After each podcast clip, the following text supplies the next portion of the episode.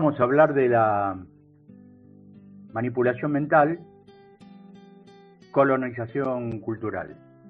La realidad social se construye generalmente siguiendo la agenda de los medios, de estos medios de comunicación dominantes, monopólicos y hegemónicos, lo, lo que constituye una verdadera manipulación de la conciencia social, social e individual. Es sabido, generalmente, se define como totalitario a un gobierno que tiene ese monopolio y maneja la opinión pública a través de un pensamiento único, que se transmite por medio de las distintas emisoras que conforman el sistema de medios oficiales. Eso, eso sucede en la Argentina. Aunque en este caso eh, esa condición totalitaria no la tiene el gobierno, sino los medios privados que forman un verdadero dominio de la opinión pública, gracias al monopolio mediático que ejercen audio espectadores y oyentes en general, sin que sus víctimas se den cuenta. Solo, solo unos pocos medios de comunicación están al margen de dicho monopolio y conforman la, la excepción, bueno, humildemente entre ellos AFK, contando el gobierno con una sola señal pública para defender la política oficial, legítimamente elegida en elecciones totalmente democráticas. Dicha esta situación implica fragante desigualdad y competencia y competencia desleal en perjuicio de los intereses nacionales y populares. Las palabras de odio impulsan los hechos de odio, de minorías privilegiadas y resentidas por la democratización de los derechos políticos, sociales, económicos, culturales y educativos de las grandes mayorías a través del tiempo. Estos grupos hegemónicos son los responsables del odio de la clase a sus lectores, oyentes y espectadores, transmitiendo la ideología del odio de sus dueños y sus mandantes. Urge, por favor, la ley de medios.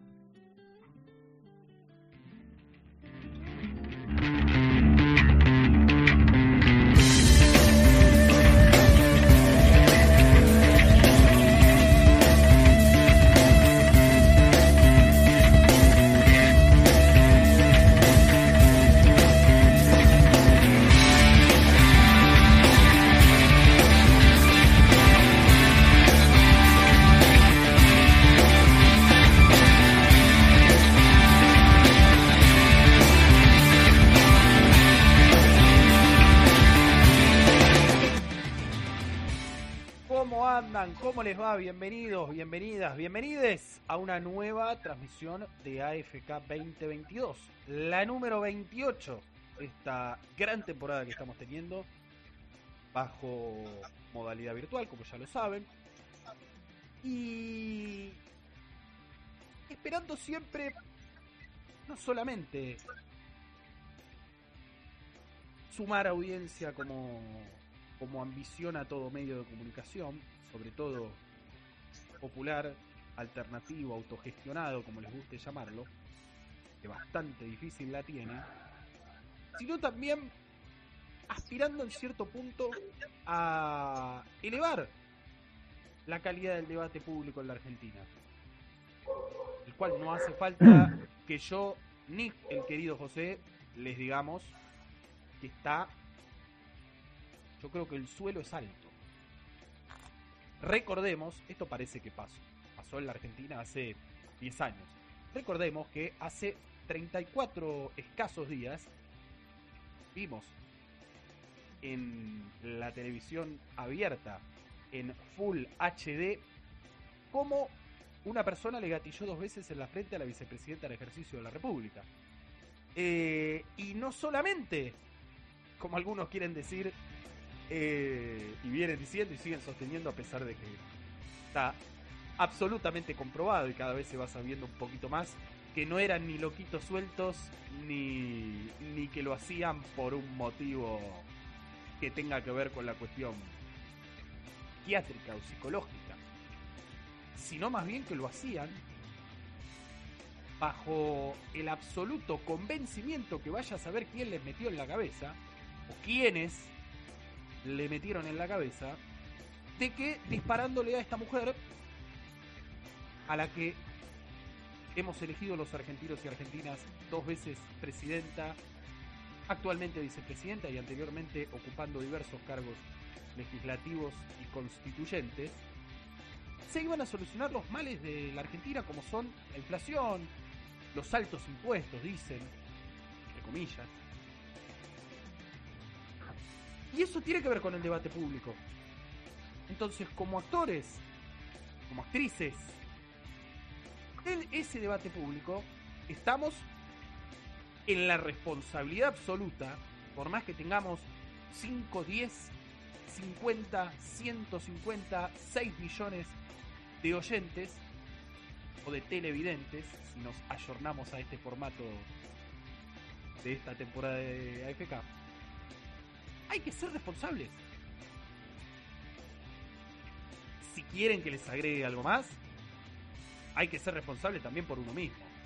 en la vida, no solamente teniendo un micrófono adelante. Pero no, ya no pido tanto. Lo que hagan estos tipos y estas mujeres en sus vidas privadas me tiene sin cuidado, realmente.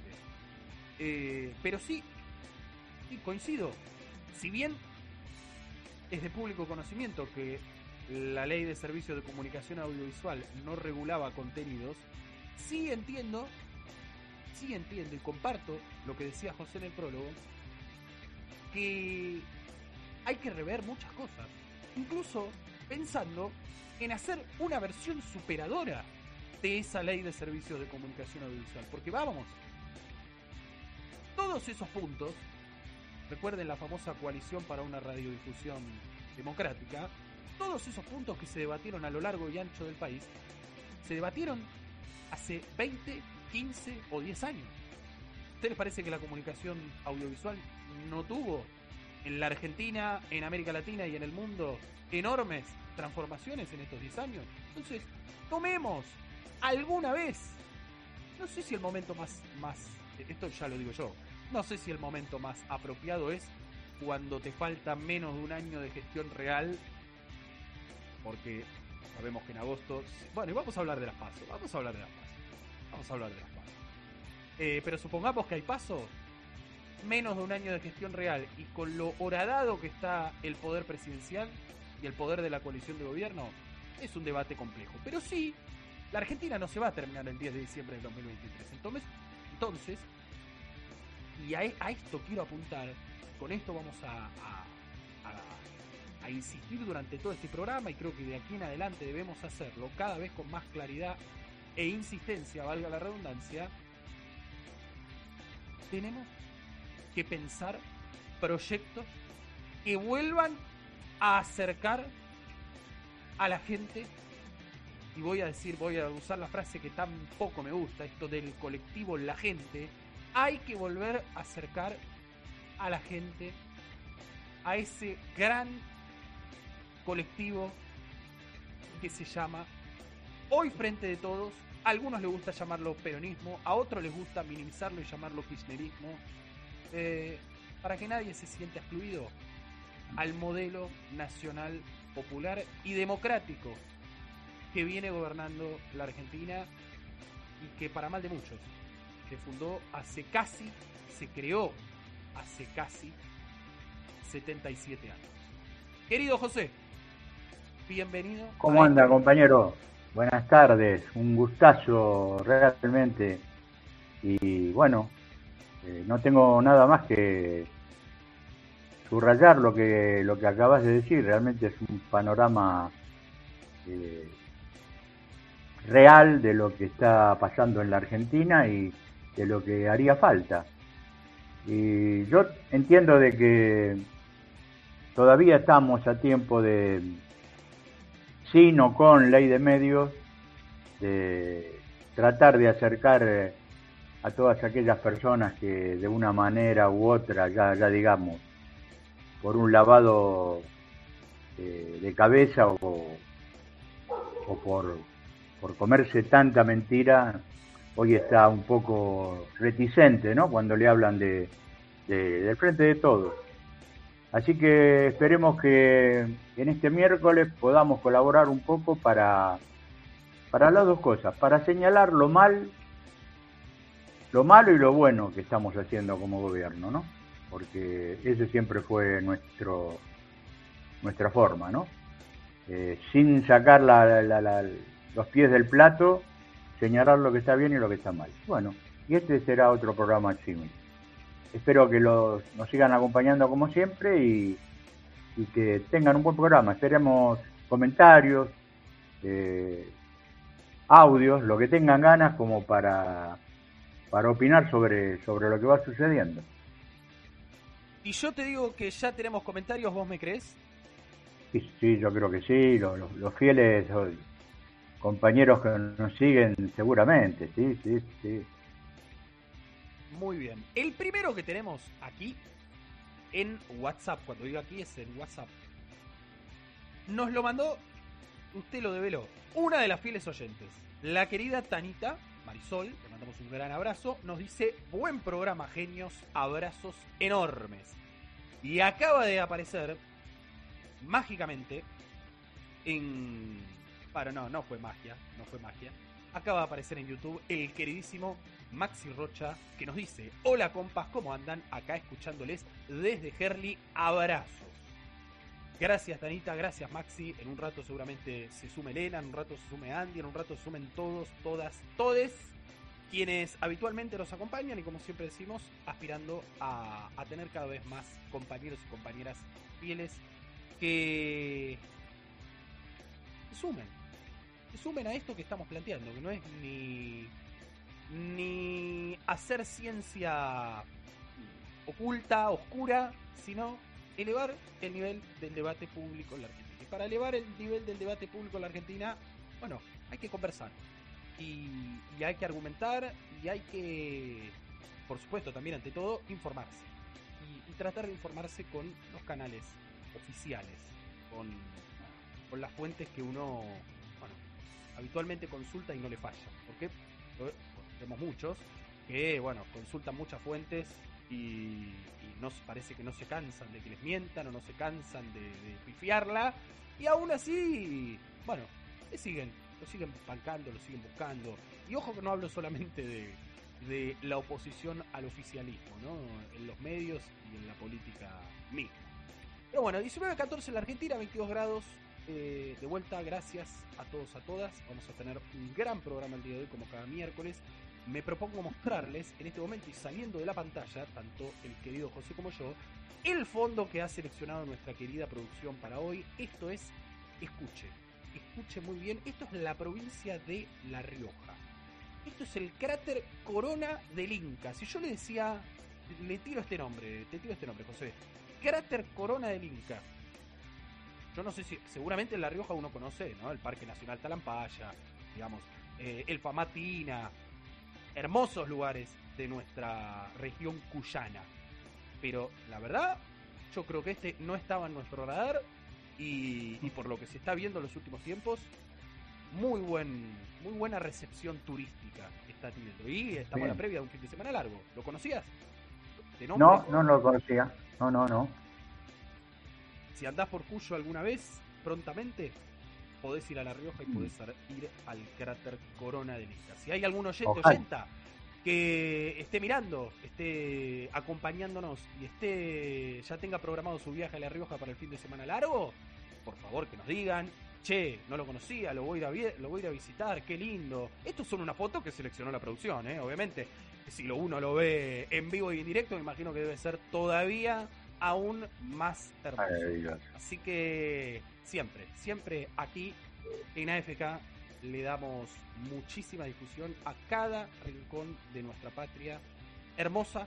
Y esto no es nacionalismo vacío o, digamos, un compromiso que el gobernador de La Rioja nos mandó el sobre y nos dijo, hablen bien de esto, que quiero que venga gente. No, desde una convicción muy, muy profunda. Capaz que si fuéramos así mercenarios nos iría mejor como le va mejor a muchos. ¿eh? No, no digo que no, no digo que no, no digo que no. Pero nada, elegimos el camino de la honestidad y ese camino tiene sus costos. Pero bueno, 19-16 en la Argentina ya, creo que estamos listos, listas para despegar. Y la manera en la que elegimos despegar habitualmente, habiendo leído los comentarios, habiendo presentado el fondo, habiendo agradecido a todos y todas quienes hacen posible que estemos al aire cada miércoles presentándonos.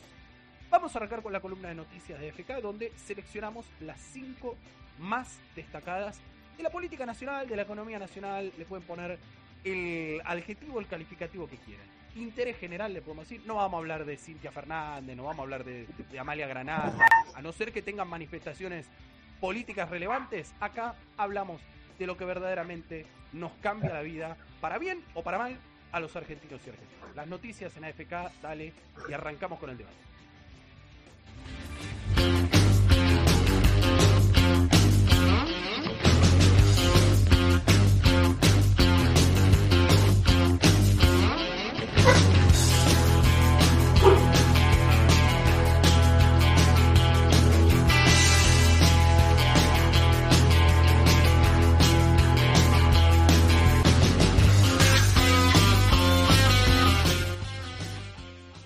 Bien, un tema que spoileé en la intro y, no lo hice sin querer, lo hice a propósito. Vamos a hablar de lo que dijo hace un rato el secretario general de la Cámpora y actual ministro de Desarrollo de la Comunidad de la Provincia de Buenos Aires. Estoy hablando de Andrés el Cuervo Larroque. Una nota publicada por Telam en el día de hoy. Escuchen. El ministro de Desarrollo de la Comunidad dice que es válido discutir la posible eliminación de las PASO, de las elecciones primarias abiertas, simultáneas y obligatorias planteó que se puede reflexionar y charlar respecto a la validez del instrumento o si su espíritu original se corrió, al considerar que las PASO funcionan más como primera vuelta que como mecanismo de definición de candidaturas, por lo que es un debate válido. Bien, algunas cuestiones, ¿no? La entrevista fue mucho más extensa, habló con Futurock, queridos compañeros y compañeras por los cuales tenemos mucho respeto, eh, y digo, lo pudo fundamentar, lo pudo argumentar. Algunos de sus argumentos me parece que son, son válidos, son consistentes. Es cierto, digo, acá ya nos metemos en, la subjetividad. El espíritu original, está claro que espíritu original de 2011, ¿no? 2010, 2011, que fue cuando se implementó por primera vez, eh, no funcionó. ¿Cuántas elecciones cuántas elecciones, legislativas o presidenciales, para gobernador de la provincia de Buenos Aires o para eh, intendente de cualquier provincia. ¿En cuántas el Frente para la Victoria u hoy Frente de Todos, sumando algunas otras adhesiones externas, fue realmente a una primaria? Vamos, hagamos un repaso, lo, lo hacemos juntos. 2011. La candidata Dale. claramente era la presidenta en ejercicio que iba por la reelección. Ya había paso. Nadie, se ve que, bueno, está bien. Digo, a mí me parece una decisión correcta. Nadie iba a atreverse a ir contra la, contra la presidenta. Bien, perfecto. Eh, hasta estratégicamente digo, hubiera sido un error. No, no, no lo pienses que esto le estoy diciendo como que la gente le tenía miedo y que hacían todo lo que ella decía. Miren, si, hubiera- si realmente todos hubieran hecho lo que ella decía que había que hacer, bueno, algunas cosas no hubieran terminado como terminaron, Estamos. chicos y chicas y chiques. Pero bueno, listo, 2011, así. 2013, candi- elecciones en la provincia de Buenos Aires se eligieron diputados nacionales, no senadores. Martín Insaurralde, ¿se acuerda? Juliana Di Tulio. ¿Hubo paso? ¿Hubo interna? No hubo interna. 2015. Y acá viene la gran, gran. 2015. La más recordada. ¿Usted se acuerda todo el quilombo previo de no? Si hacemos paso, se van los votos. Y, y ya vamos a hablar de eso, porque acuérdense lo que pasó en la provincia de Buenos Aires en el 2015. También vamos a hablar un rato de quien ganó esa interna y luego perdió la gobernación. Vamos a hablar del actual ministro de Seguridad de la República Argentina. Pero a la presidencial, Scioli. Randazo yendo a la Casa Rosada a hablar al despacho de Cristina y diciéndole. ¿Te acuerdas que hace poco hubo un spot en su última campaña? Hubo un spot que decía que Cristina le gritaba. Bueno, ponele, ponele. No hubo paso. El candidato oficial fue Scioli. ¿Usted se acuerda de la famosa frase, el candidato es el proyecto? Bueno, ojalá, ojalá, eh, nada, no, no, no voy a echar más nafta al fuego, porque aparte ya es algo que pasó, pero lo, sí lo digo y lo recuerdo porque hay algunos desmemoriados y hay algunos oportunistas que se la dan de desmemoriados para, bueno, pasarla un poco mejor. Sigo, 2017. ¿Usted se acuerda lo que pasó? ¿Quién tenía el Partido Justicialista eh, bajo su merced? ¿Se acuerda? Florencio Randazzo. Recuerde que Cristina Kirchner tuvo, que, tuvo que armar, ojo, Florencio Randazzo y Alberto Fernández, que fue su jefe de campaña. Cristina Kirchner tuvo que armar Unidad Ciudadana.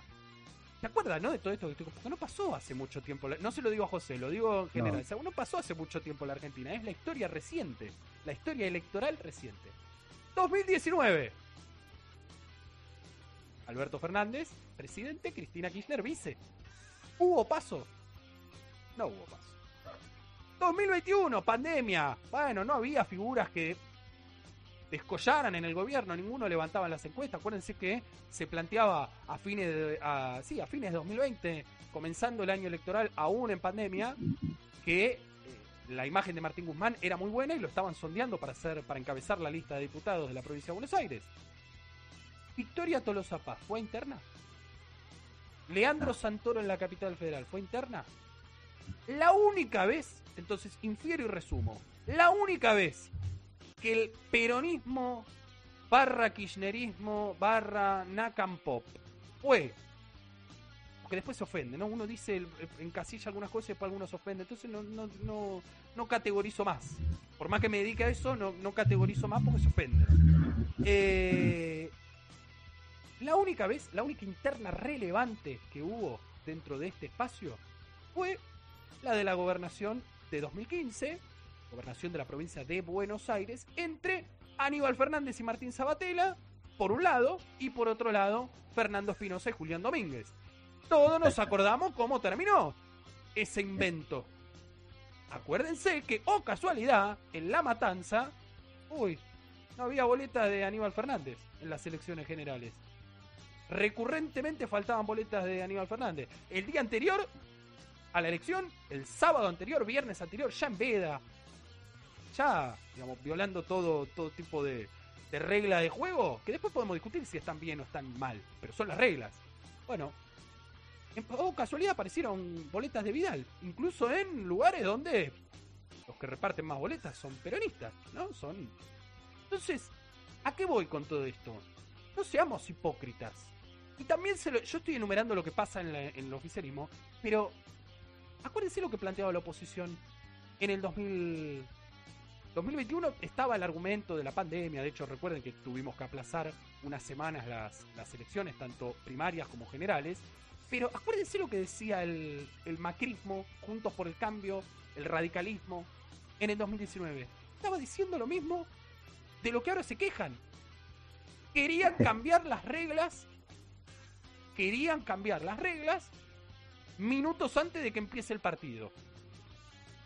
Entonces, muchachos, muchachas, muchaches, si estamos diciendo recurrentemente que el sistema democrático, que el sistema de partidos, que el sistema electoral argentino corre riesgo, cuidémoslo un poco más. Hagámoslo valer un poco más. Si vamos a hacer una reforma electoral, como la que se hizo en el 2010, creando las pasos, respetémosla. Porque si no, realmente, aquel que no está inmerso, aquel que no, aquella que no le interesa esto que, de lo que estamos hablando y que solamente va, vota, si, si vota, va y vota, la verdad lo, lo, escucha, vaya a saber de quién lo escucha incluso, y, y, te puedo asegurar que empieza a hablar de la casta, sale de ahí hablando de la casta política. Entonces, si queremos cuidar la democracia, cuidémosla en todos sus aspectos. La verdad, si yo tengo que pensar estratégicamente, bueno, sí, por ahí le conviene al oficialismo suspender las pasos, que es lo que decíamos el otro día, para generarle ruido interno a la coalición opositora que va a tener que elegir sus candidatos de otra forma. ¿no? Es ruido. Ahora, vamos. La estrategia para ganar la elección va a ser perjudicar al otro y no hacer bien las cosas nosotros a mí me parece amarrete. Y a mí me hace acordar más al peronismo de otras épocas que por suerte no he vivido, que al peronismo que sí viví en el pasado reciente. Entonces, entonces, y cierro y te dejo, José, que sos el que más... Eh, vos te las bancaste todas. Cuidemos la democracia en serio. Cuidemos la democracia en serio. Y no nos gusta las pasos, bueno. Y muchachos, no las hubiéramos puesto. Nada más. José, dale. No, realmente es algo que incomoda porque nosotros las pedimos, ¿no? Nosotros las llevamos, las pusimos sobre la mesa. Y después este no cumplirlas es algo que nos pone fuera de juego, o, por lo menos eh, con una tarjeta amarilla, ¿no? Y es lo que es lo que está pasando con esto.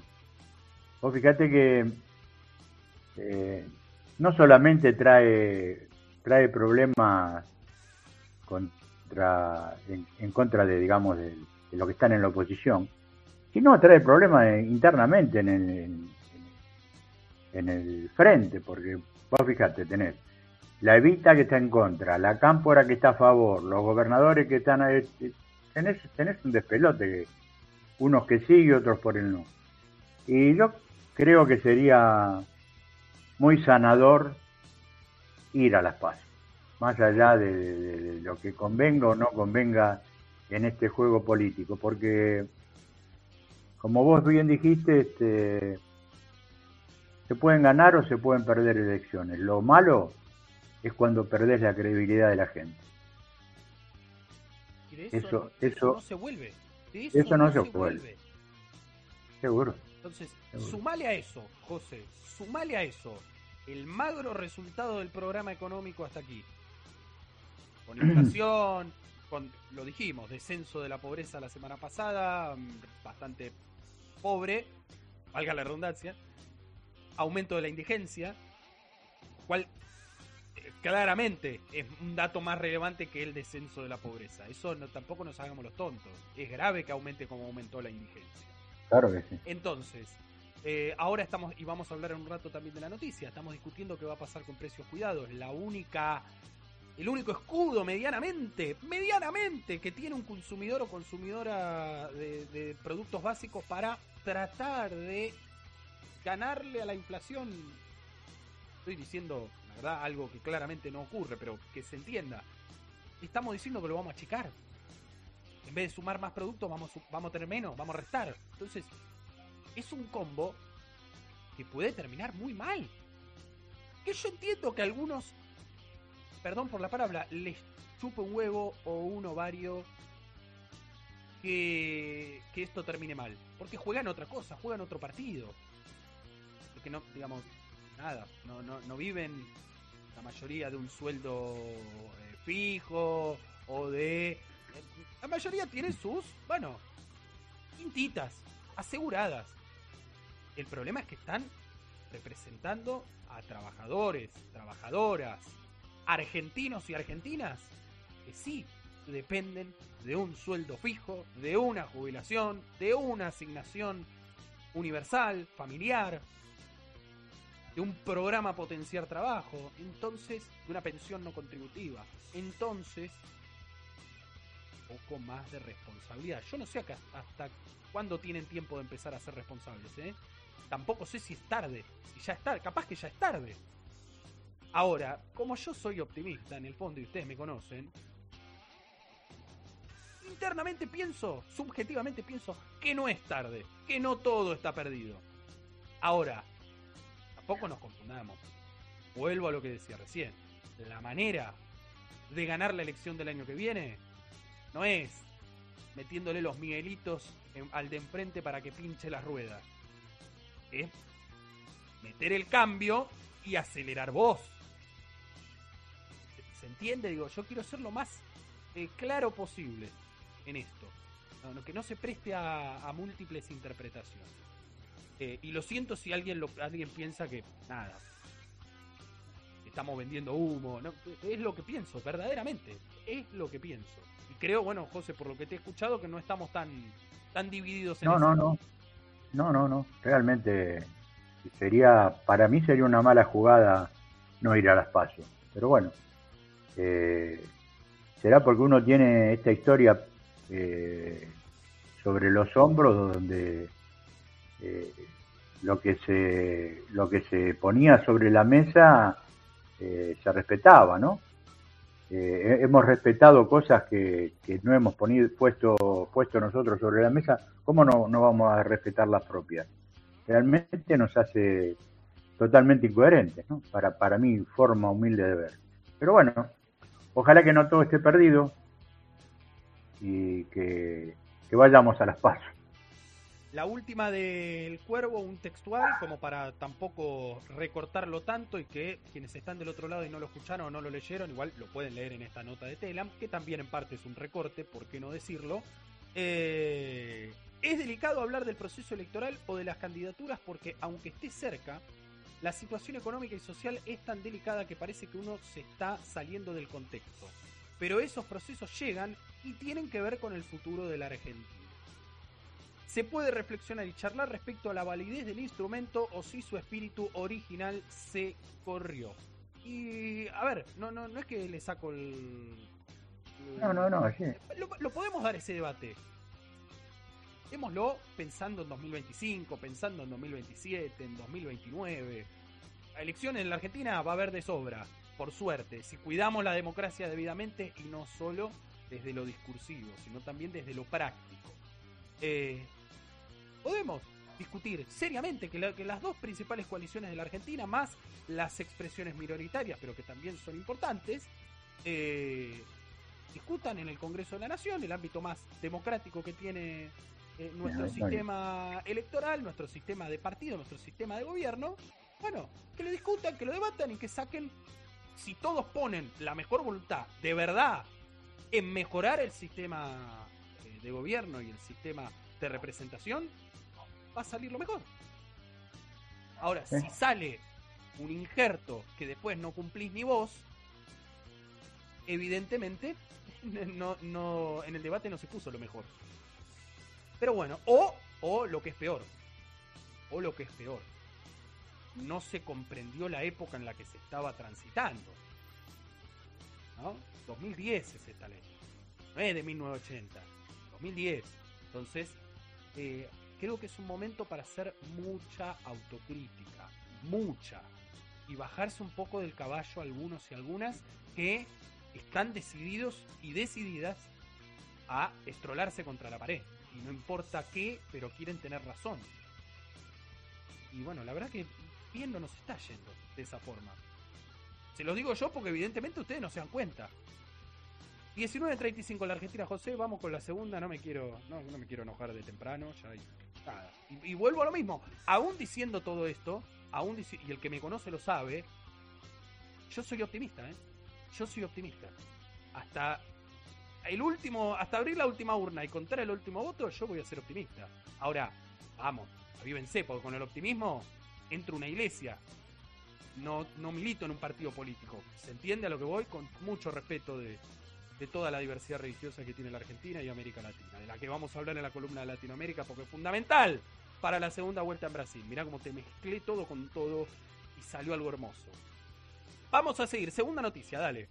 Aníbal Fernández dijo que no hubo ningún tipo de represión en el desalojo de Villa Mascardi. Y perdón, yo sé que el público habitual de este programa debe decir, ¿qué, qué pasó? pasó Miriam Bregman por ahí, les armó la, producción Miriam Bregman del Caño, eh, Alejandro Vilca, eh, no, me sale la Romina del Pla. No, muchachos, somos gente honesta, somos gente con autocrítica. Vamos a la nota, que está en minuto uno, también la pueden leer. esta es de ayer, no de hoy, porque la noticia claramente es del día de ayer. Eh, el ministro de Seguridad de la Nación defendió el operativo policial llevado a cabo este martes en Río Negro, que terminó con varios detenidos. En cuanto a las detenidas, señaló, las siete mujeres detenidas se encuentran en perfecto estado de salud en dependencias de la Policía de Seguridad Aeroportuaria, incluyendo a la señora que cursó un embarazo avanzado. Los cinco niños se encuentran en la misma dependencia, interviniendo minoridad de la provincia de Río Negro y la Secretaría de Niñez, Adolescencia y Familia. La jueza que entiende en la causa, la doctora María Silvina Domínguez, y la fiscala, doctora María Cándida Echepare, han constatado lo manifestado y han recorrido el campo en cuestión. En el helicóptero de la Policía Federal Argentina, reconociendo el terreno, explicó el ministro de Seguridad en un hilo de Twitter que leí anoche eh, y que creo que estaría muy bueno que lo puedan leer también quienes eh, quieran opinar sobre este tema con fundamento. Más allá, digo, de, la propia interpretación de los hechos, está bueno ir a la fuente, a lo que dice el ministro, que es la autoridad competente en la materia. Ahora, hermoso, el relato es bárbaro. Yo me pregunto, y no voy a decir nada más que esto, quiero que ahora José hables vos, no porque te esté tirando el fardo, sino porque quiero ser, yo a veces me voy por las ramas, quiero ser muy claro. ¿A qué hora le mandan la policía seguridad aeroportuaria, la gendarmería, la policía han mandado hasta la policía de la ciudad, acuérdense, la metropolitana Santa Cruz a hacer pozos, acuérdense. ¿A qué hora le mandan esa fuerza eh, a Lewis para que habilite el canal para acceder al lago escondido? O para que devuelva la tierra que ilegítimamente usurpó. Nada más. José. Mira, este, por, empezar, eh, y siento totalmente con Aníbal en la forma de, expresarse, ¿no? Él habla de usurpación y yo creo que fue un recupero. Fallido, evidentemente, puesto que esta historia no empieza eh, con el caso Mascardi. Esta historia empieza justamente en el comienzo misma de la historia de nuestra república. Y desde allá que lo tienen este, vapuleados, no solamente a los, a los mapuches, sino a todas, a todas las tribus y, y gente que caminaba por la ni siquiera entonces Argentina, ¿no? Son los verdaderos dueños de la tierra. Me duele mucho esto de usurpar. Realmente yo le pediría a Aníbal que mida con la misma vara otras órdenes, otras órdenes impartidas por, por otros jueces, eh, que tampoco se cumplen, ¿no? Y ya que movilizó 250 mm, eh, militares hasta allá, un helicóptero, un avión, para detener siete mujeres una embarazada, cinco niños, y relata que fue sin violencia. ¿Qué? ¿Esperaban tirar un tiro? ¿Esperaban entrar a La verdad, realmente siento mucha vergüenza, realmente esto es algo que no, no, no, no va de la mano con el peronismo y realmente me, me, puso muy mal la forma de, digamos del manejo que se le dio a la cosa, ¿no? Porque es lo que decís vos, no, no quiero espolear mucho porque eh, cuando venga nuestro amigo el Peruca va, va a hablar sobre este tema. Ah, bueno, bueno saberlo. Bueno saberlo. Claro. Y yo le digo, te digo, Aníbal, que la violencia empezó hace muchísimo tiempo. No, no es de ahora. Y las tierras, las tierras no son usurpadas. Eh, y yo sé que uno, algunos cuando nosotros decimos estas cosas empiezan y salen con, no, bueno, pero si el Poder Judicial Federal emite un fallo, el, el Poder Ejecutivo está obligado a prestar sus fuerzas federales de seguridad para hacerlo cumplir. Vamos. Vamos. ¿Funciona siempre así? No. Así que eh, esto es lo que pasa cuando la agenda, la Argentina la marca una dirigencia del tenor de Patricia Bullrich, de Gerardo Milman, de Florencia Arieto. Eh, te corren. Te van corriendo claramente a donde les conviene a ellos. Te van corriendo a la derecha.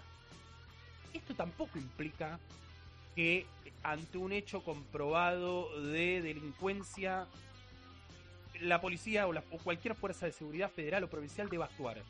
Miren lo que nos llevan a discutir. Miren al pantano al que nos, nos arrían. Ahora, y supongamos también te tiran con la hipótesis de que no hay gente infiltrada dentro de la comunidad mapuche para eh, realizar todos estos operativos con inteligencia. Miren, les puedo asegurar que si de verdad tuvieran un operativo de esa forma, con esa logística, no te estarían cortando la ruta. Eh, tendrían otros métodos como tiene, por ejemplo, Lewis, con un poco menos de plata, pero irían por ese lado. Entonces, eh, vamos, nadie tiene inteligencia con una mujer embarazada de cinco meses. Nadie manda a una mujer de cinco meses.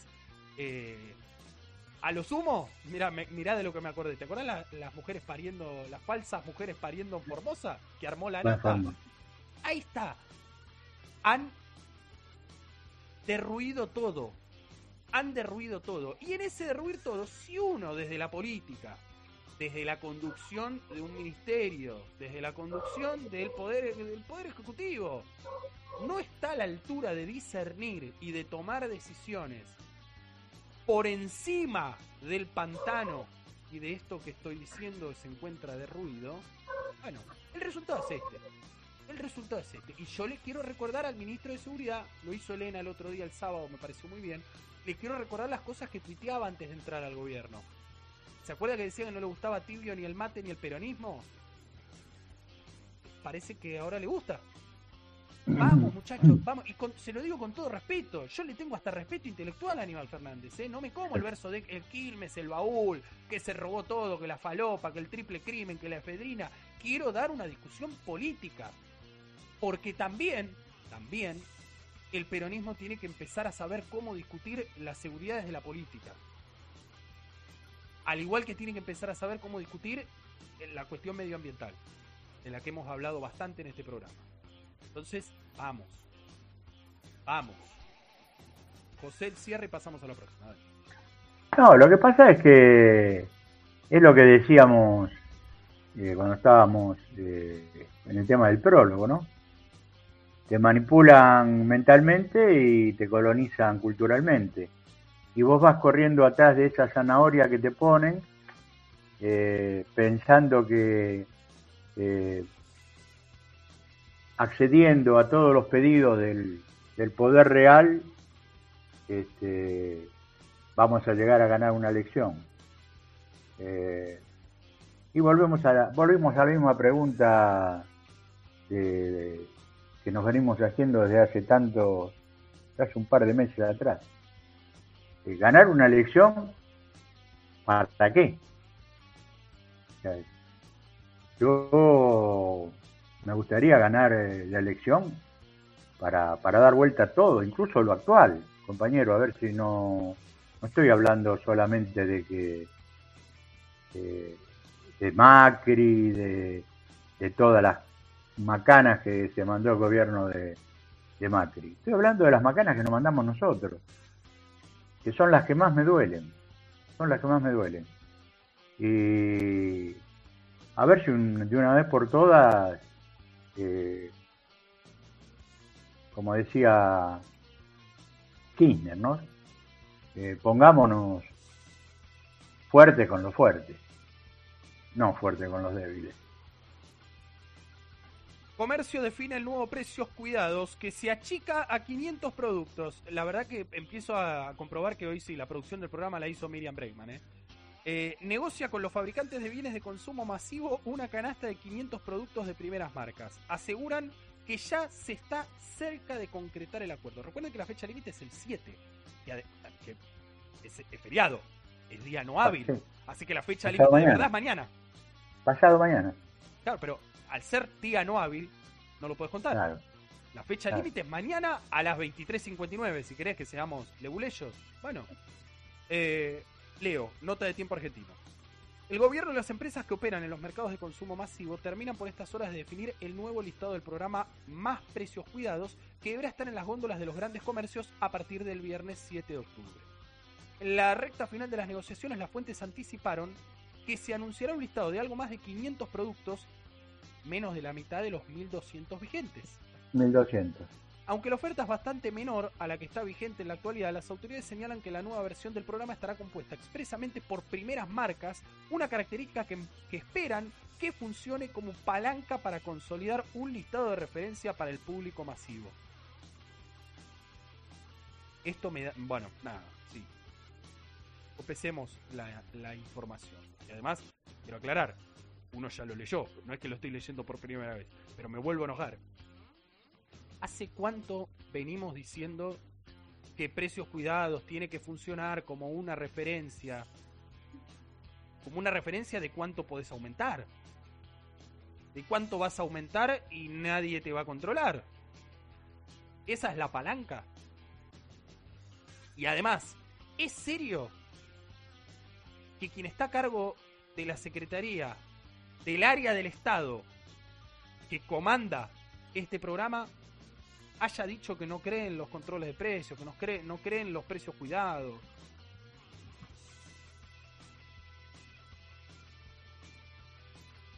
Por favor, por favor, y esto lo digo con la más absoluta de las humildades y de la amplitud ideológica. Porque después nos dicen que nosotros somos los fanáticos, los, los relatores del relato.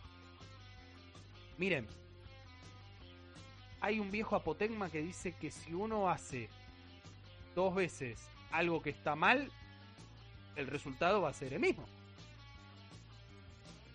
Si uno no modifica, si uno no. Y, y vamos, modificarlo no es reducirlo a menos de la mitad y poner solo primeras marcas. Porque el problema justamente lo tenés ahí las que más aumentan, son las primeras marcas. Y además, otro debate serio en la Argentina. ¿Ustedes se piensan que esas primeras marcas tienen solo la primera marca? Ustedes saben que controlan la primera, la segunda, la tercera, la cuarta, hasta la quinta. Y si hay una sexta, le hacen el vacío para terminar comprándola por dos mangos por 50. Vamos. Pero son debates que ya, ya son viejos en la Argentina que están comprobados. Entonces, eh, vos podés cambiar la cara, es lo que decíamos el otro día. Vos podés cambiar la cara. Poner que le pegan una patada en el traste a Tombolini. Supongamos que eso ocurre. Pongas a alguien que opine igual o que haga lo mismo, por más que sea de la cámpora, por más que sea amigo de, del que quiera ser amigo o amiga, que eso no constituye ningún delito, va a pasar lo mismo. Entonces, Vamos al problema de fondo. ¿Por qué nadie le pide la estructura de costos a las empresas? Que es un viejo reclamo que ha planteado aquí muchas veces el señor Santiago de Rensis en la columna de economía de FK. ¿Por qué no se le pide a las empresas que, vuelvo a decir lo mismo, no es solo de primera marca, es de la de la primera, la de la segunda, la de la tercera, la de la cuarta? Pídale la estructura de costos. Y ahí el Estado va a poder determinar si es válido que una empresa aumente 200% un producto de un mes a otro por ejemplo, es claramente un ejemplo burdo el que estoy dando. Y no hablo solo de los alimentos. Digo, claramente precios cuidados apunta a los productos de consumo masivo, eso lo tenemos muy claro. Pero revisemos también, digo, si funciona exitosamente ahí, si lo podemos aplicar bien ahí, bueno, pensémoslo en exportarlo a otras industrias, a la construcción, a la farmacéutica. Ahora, si no te, si no te muestran cuál es el costo real, si no tenés la información completa, Cualquier medida que tomes, te la van a voltear y te la van a pasar por arriba. José, dale. Sí, totalmente de acuerdo. Aparte, vos fíjate que eh, la idea de, esto es retrotraer los precios al primero de septiembre. Y ya los precios al primero de septiembre eran una barbaridad. Y los quieren congelar eh, hasta fin de año. Eh, yo digo, mientras estamos este, discutiendo estas cosas, el ministro, el secretario, los, que manejan esto, paralelamente yo, supongo que como me entero yo y te enteras vos, se tienen que enterar ellos. Casualmente, en estas últimas horas, el gremio de la carne consiguió un logro que venían peleándolo desde hace muchísimos años, que es no, no repartir más las medias reses enteras, ¿no? Porque es un laburo, aquel que vio cómo se trabaja. Vos conocés, decilo, contalo, vos conocés. Sí, yo, yo, yo, tuve carnicería, sí, yo tuve carnicería.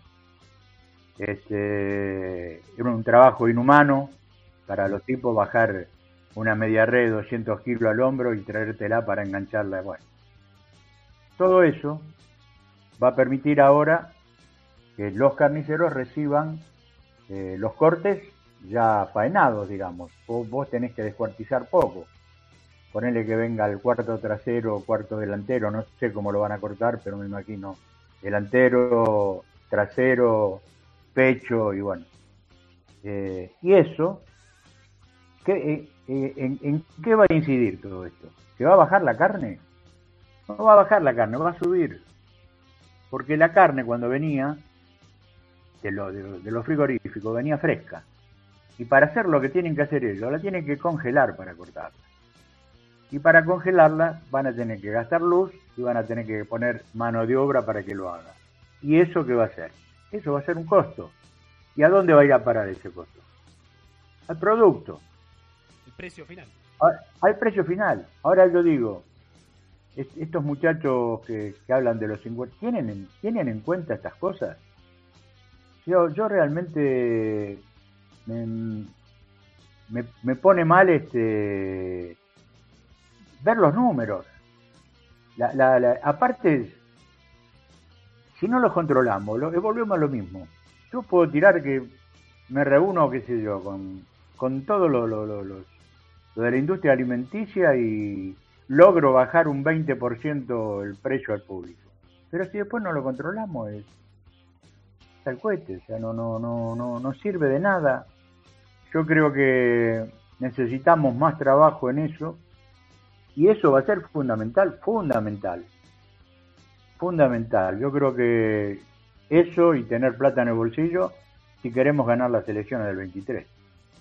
Yo digo, ¿Estamos todos con ganas de ganar esas elecciones o hay un grupo que, está pateando en contra? Porque yo realmente, hay, hay sectores del gobierno donde realmente eh, me asustan. ¿eh?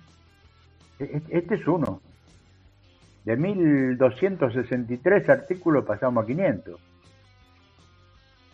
Y con unos precios eh, para retrotraerlos a un precio que ya era altísimo. Así que, no sé, espero lo mejor. Realmente yo. Eh, es como parece parece realmente que lo, lo, escribió Frankenstein, ¿no? Y eh, el tema de las noticias, ¿no? Sí, sí, sí, sí, sí, sí, sí, Pero escucha, pará. Eh, te toco un tema que no tocamos, inherente a esto, ¿no? A, a los precios cuidados. Si son solo 500 marcas, en lugar de 1236, ¿no? 1236 productos, son 500. me imagino que cuando haya faltante en las góndolas, vamos a aplicar la ley de abastecimiento. Es una pregunta retórica, ya sabemos la respuesta. Pero... Miren, no le tenemos que tener miedo a dar estos debates, porque en estos debates está verdaderamente el futuro de nuestra fuerza política. ¿eh? Yo respeto a aquel que dice, no, bueno, demos los debates internamente, discutámonos adentro. A mí me parece que eso está bueno que suceda entre las cúpulas, ¿no? la alta esfera.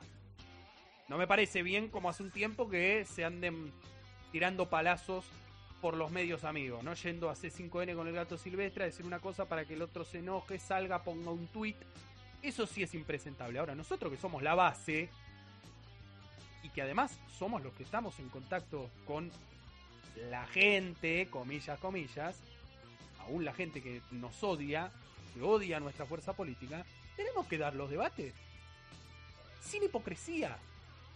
Sí, pero por supuesto que, que sí, habla, habla, habla, habla. No, no, no, no. Habla, eso, eso, José. Porque la, la, la, bronca, la bronca, la bronca brota tanto que a veces no, no nos pisamos, ¿no? Pero yo digo, yo no le puedo mentir a la gente.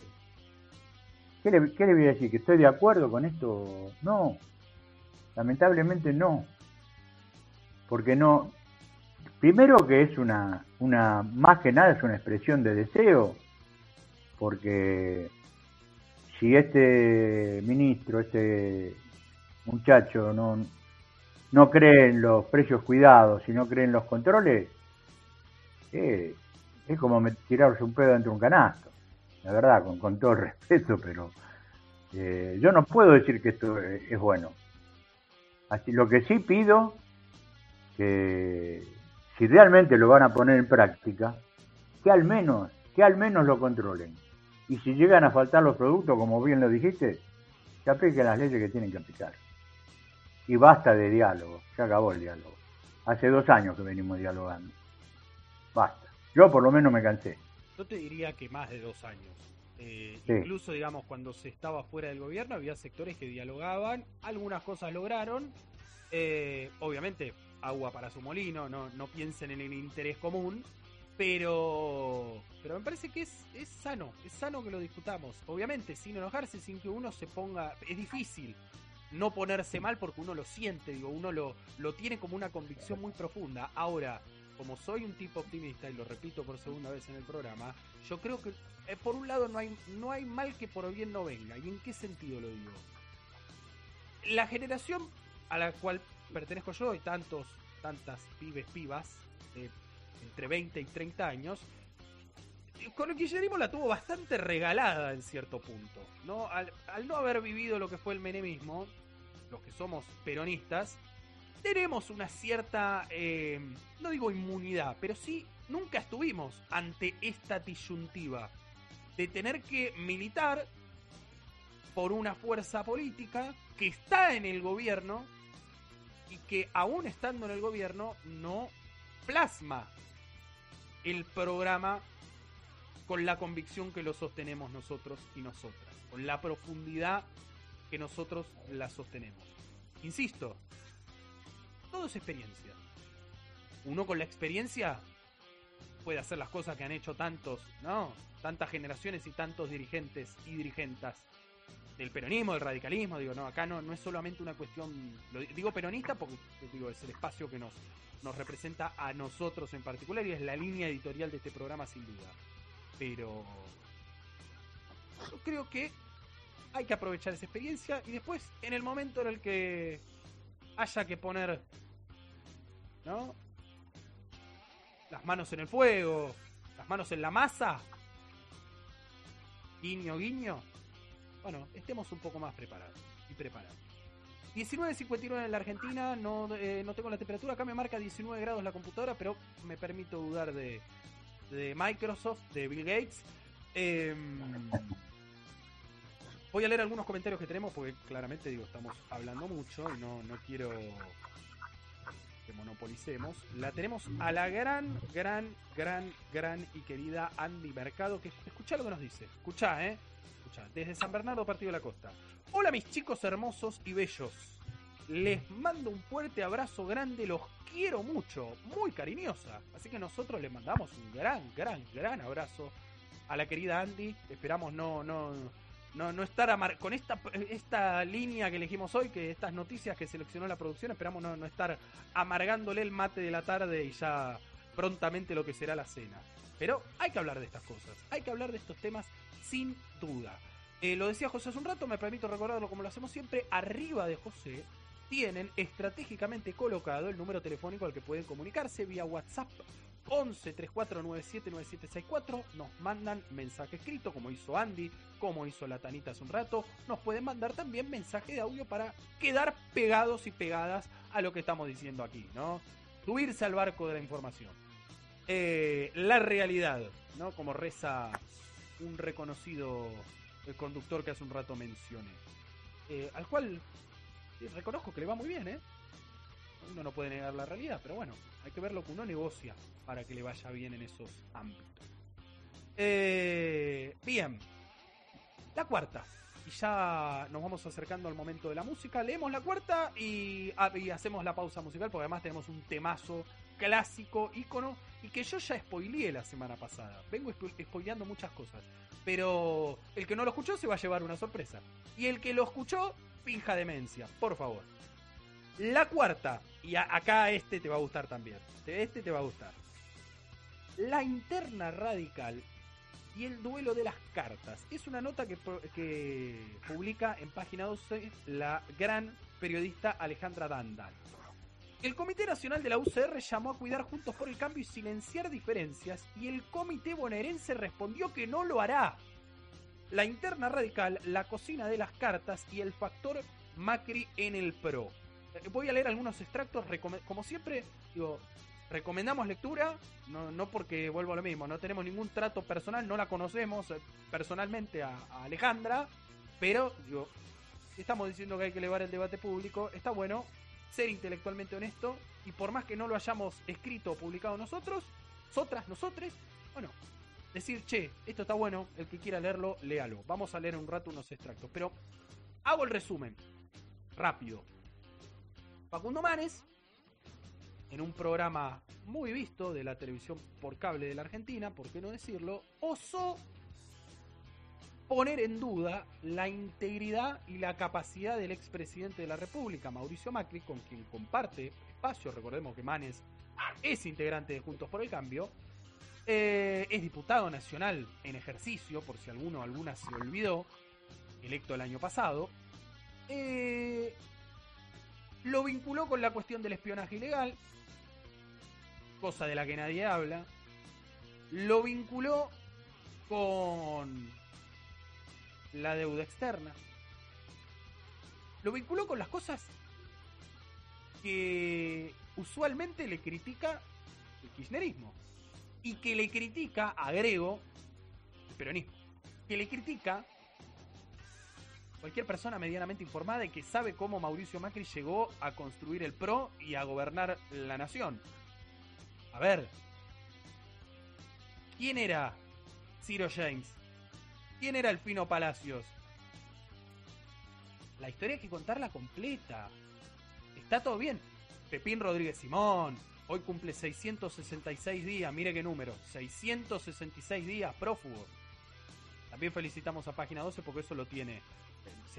Si, han entrado recientemente a, la web de Página 12, tiene, apenas entras, digamos, debajo del titular, encima del titular principal, tiene el contador de los días que está Pepín prófugo y el contador de los días que está Milagro Sala presa ilegítimamente, a quien también le mandamos un gran y afectuoso abrazo allí en Jujuy.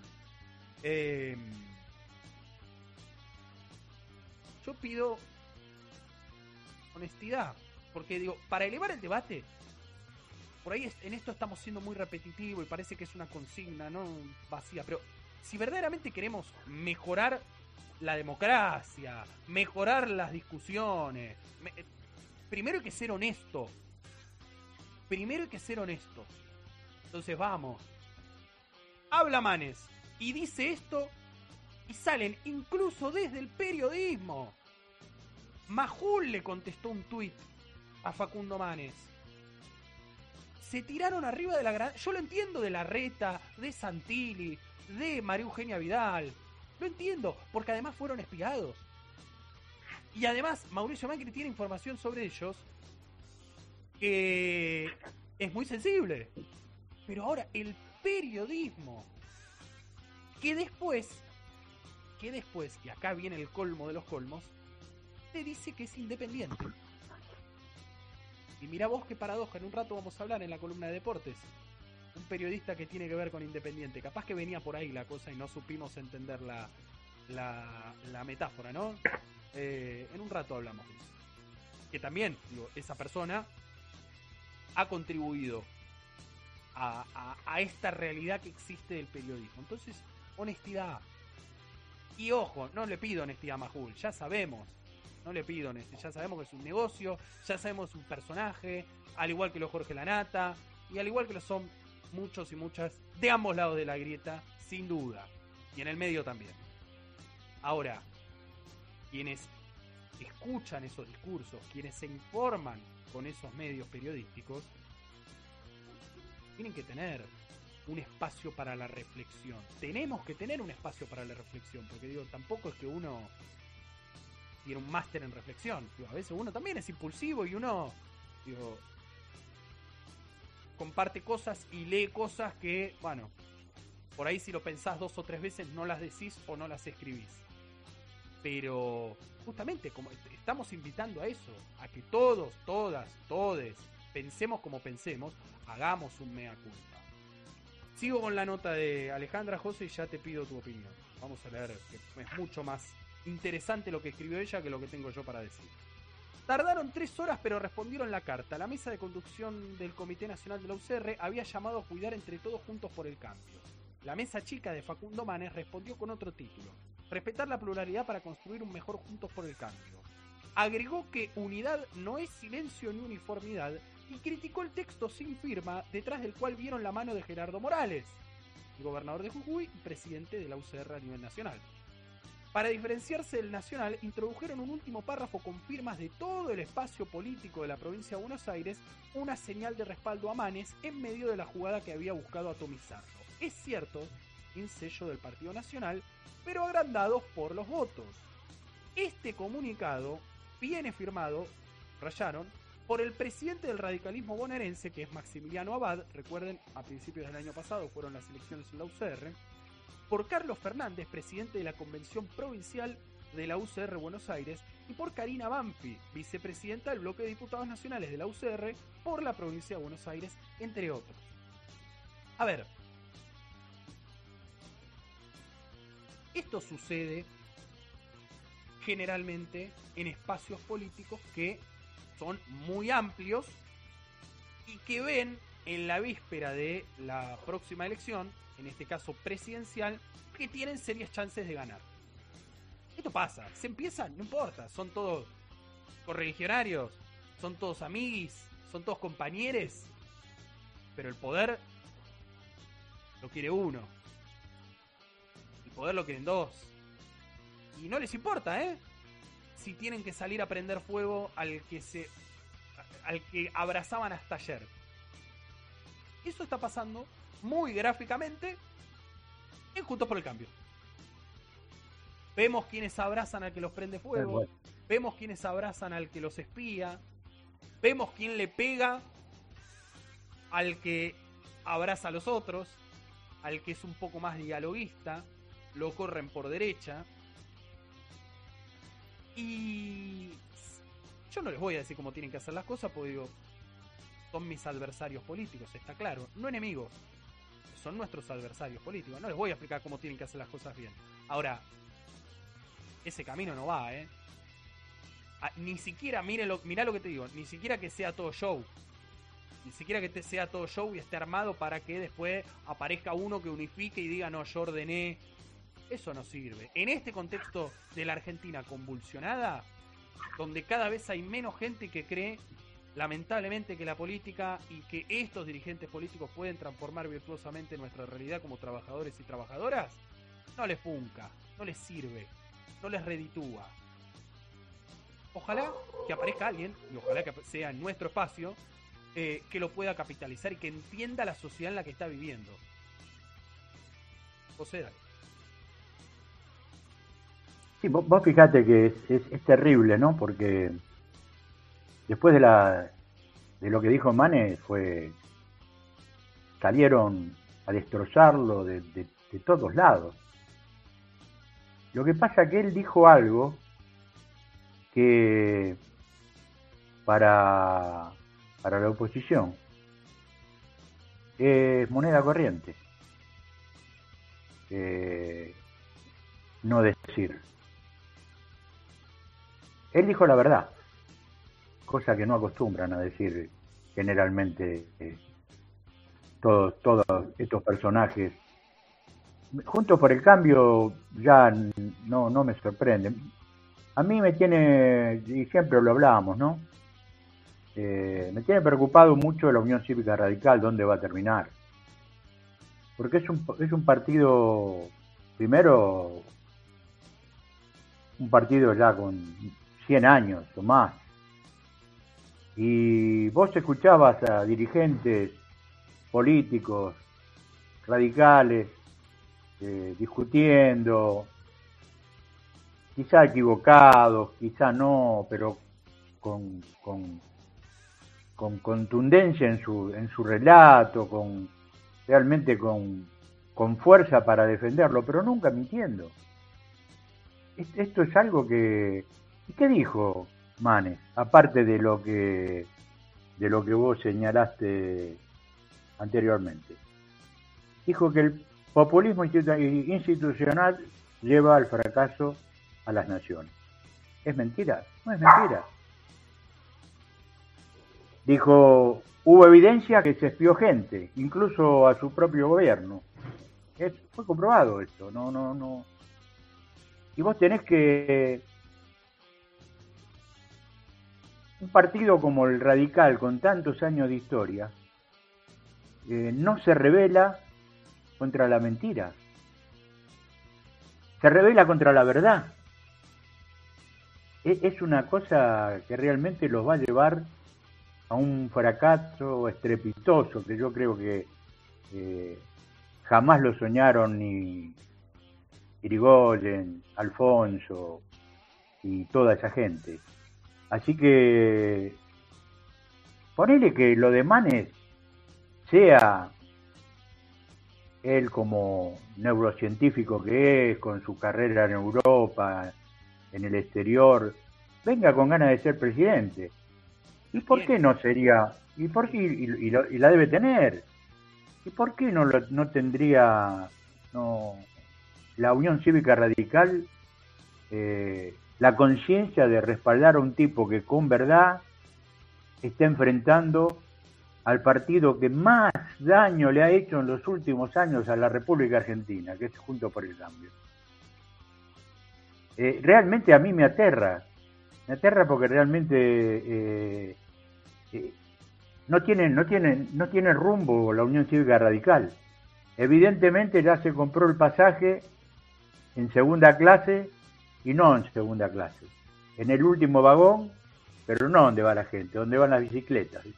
El furgón de cola, José. Exactamente. El furgón de cola. Exactamente. Eh, eso claramente ayuda a la tesis que sostienen muchos, digo, ayuda a sostener la tesis que eh, han desarrollado muchos académicos, politólogos, politólogas, periodistas, digo, sociólogos, sociólogas, de que digo, hay una crisis en los sistemas de partidos, de la cual el Partido Justicialista en particular lo pudo sortear, se pudo ir ayornando, eh, sin tener la presencia que tenía la, la segunda mitad del siglo XX, eh, sin dudas, eh, pero que el radicalismo, digo, vino en picada, vino en picada, con su hecatombe total en la crisis 2001, y después con esta reconstrucción para ingresar en el tren fantasma que fue Cambiemos y para seguir sosteniendo el día de hoy ese tren fantasma eh, que va sumando otros personajes sumando otros personajes. Y, guarda porque también es un mensaje del pro a la UCR también es un mensaje de ustedes no vengan a levantar a querer levantar la imagen ahora no vengan a querer conducir ahora ya está ya ustedes aceptaron nuestros términos en, ese, en esa disyuntiva entre los dos partidos mayoritarios, sin duda, aparece como una suerte de árbitra la coalición cívica de Elisa María Belina Carrió. Yo les pregunto, incluso teniéndole algo de respeto a, a la figura de Elisa Carrió, ¿usted les parece una persona idónea para ser árbitra de algo? No quiero hacer ningún chiste con el fútbol porque después entramos en la comparación con Macri, pero ya la calidad del arbitraje es muy mala y todos nos quejamos todos los fines de semana. Eh, tratemos de que la política lo haga un poco mejor. E insisto, sin querer darle las herramientas al adversario para que solucione sus problemas internos. ¿eh? No, no tengo ninguna pretensión de eso. Lo que sí quiero es que la democracia de la que son parte, porque están ahí debido a que alguien los vota, a que mucha gente los vota, eh, tenga otra calidad, otra calidad discursiva, otra calidad de debate. Y nos van a escuchar repetirlo mucho esto. Eh, ya venimos hace nueve, casi nueve años repitiéndolo. Pero evidentemente hoy estamos en un escenario incluso peor que hace nueve años en esta materia. Dale, José. No, yo sueño, yo sueño con un Congreso, con políticos, con un Senado eh, realmente con una estatura política eh, importante que refleje eh, su, su, lugar en que está que está ocupando en ese momento porque lo llevó el pueblo, ¿no? Qué, qué bien le haría, qué bien nos haría a la democracia, al país todo, una unión cívica radical como realmente corresponde. Muchachos, en un momento la Unión Cívica Radical, en, mis años mozos, estuvo dividida entre la, los radicales intransigentes y la otra no me, no, me acuerdo en este del momento. Pueblo, la UCR del pueblo. De acá del pueblo, ahí está, y los intransigentes. Pero, pero mantenían siempre esa conducta, digamos, democrática, que esta gente realmente la, la tiró por la borda.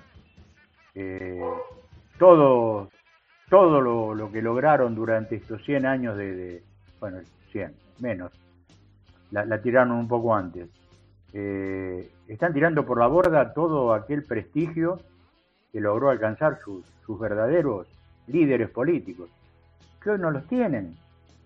Hoy se, se alinean detrás de un grupo de personas que vienen en nombre de otros, que no sabemos quiénes son, imaginamos, a robarnos directamente, a esquilmarnos y la Unión Cívica Radical, lamentablemente hoy, con todo el dolor que, porque uno a pesar es como, como decías vos, son, no son enemigos, ¿no? Son adversarios. Me duele, realmente me duele porque tengo muchos amigos radicales, por suerte no están en esta línea, siguen teniendo, son radicales de la vieja época, hablemos alfonsinistas, eh, los cuales tendrían que tener una presencia más importante en, las decisiones del país. Y acompañando a Macri no la van a tener, muchachos. La verdad que no la van a tener. Eh, mientras tanto, José, hay, una... nada, una... justo en este marco que estamos discutiendo, una primicia. Eh, el expresidente Macri publicó un nuevo libro en Editorial Planeta que se llama ¿Para qué? ¿Para qué? Eh, y no voy a hacer ningún chiste fácil con su irrupción en la política, pero se llama así. ¿Para qué? 2019 en la Argentina, querido José, estamos un poco pasados del tiempo con respecto a, la música, pero valía la pena, creo que era momento de parar un poco la pelota y discutir, eh, debatir, si no les gusta la palabra discutir, hoy estamos muy, muy selectivos con los términos, eh, vamos a escuchar un poco de música, un gran, icónico tema eh, no sé si le gustará eh, Patricio Rey y sus redonditos de ricota a, nuestros oyentes y oyentas. Yo imagino que sí. Creo a, los que conozco del público, sí, claramente sé que les gusta. Pero eh, uno se puede llevar sorpresas en esta vida. antes de ir al tema, Andy nos contestó. Escucha, Andy nos dice: Está todo bien. Yo estoy con una alergia mal. Entonces no está todo bien, oh. Andy. Si vos estás con alergia, no está todo bien para nosotros no está todo bien. Eh, mejorate pronto y qué bueno que te podemos hacer compañía en este momento. Eh, dicho esto, ahora sí, un tema que recuerdo, spoileé la semana pasada. De regreso a octubre, Los Redondos en una edición muy especial. 1986, esto es una versión en vivo, casi te diría inédita, muy pocas veces vista. Vean el video y escuchen la música y la letra que es sensacional. Dale.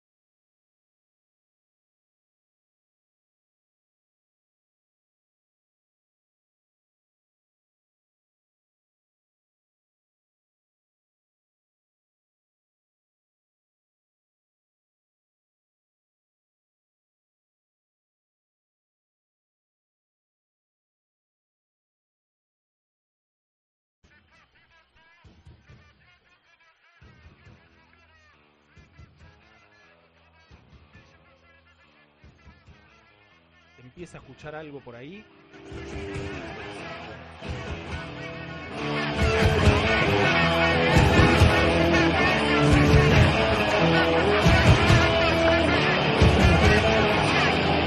devenir champion du monde de football, devenir champion du monde de football, devenir champion du monde de football.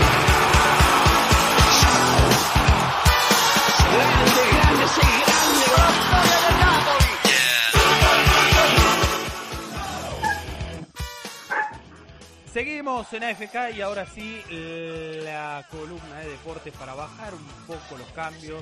Vamos con un deporte. En un rato lo vamos a estar recibiendo al queridísimo Peruca de Kerly. Nos quedó una noticia pendiente de la actualidad nacional para comentar. Viene la columna de Latinoamérica. Pero vamos a, a bajar un poco los cambios, pues falta cada vez menos para la Copa del Mundo de fútbol masculino. Eh, falta cada vez menos para tantas cosas, pero sin duda la noticia deportiva de la semana tiene que ver con nuestra selección femenina de vóley. Han hecho historia nuestras panteras en la Copa del Mundo de vóley femenino, ingresando por primera vez, clasificando por primera vez en la historia a la segunda ronda, en la cual está claro que la iban a tener muy complicada, porque verdaderamente se iban a ver con las mejores selecciones del mundo, pero que sin duda, más allá de que a partir de ahora puedan perder todos los partidos, qué bueno que es competir en ese nivel. Qué bueno que es medirse con las mejores. A la, mira lo que le pasó a los Pumas. Miremos lo que le pasó a los Pumas. A la larga, a la mediana, no sé como, que, con qué instrumento miden. Pero benefició a la Argentina. Con el fútbol no te digo que pasó algo similar, porque ya casi que Argentina nació siendo una potencia. Con el tenis hemos tenido algunas camadas muy buenas, después vino un tiempo de claroscuro y después tuvimos ya en la historia más reciente, tanto a nivel femenino como masculino, nuevamente deportistas que dieron la talla.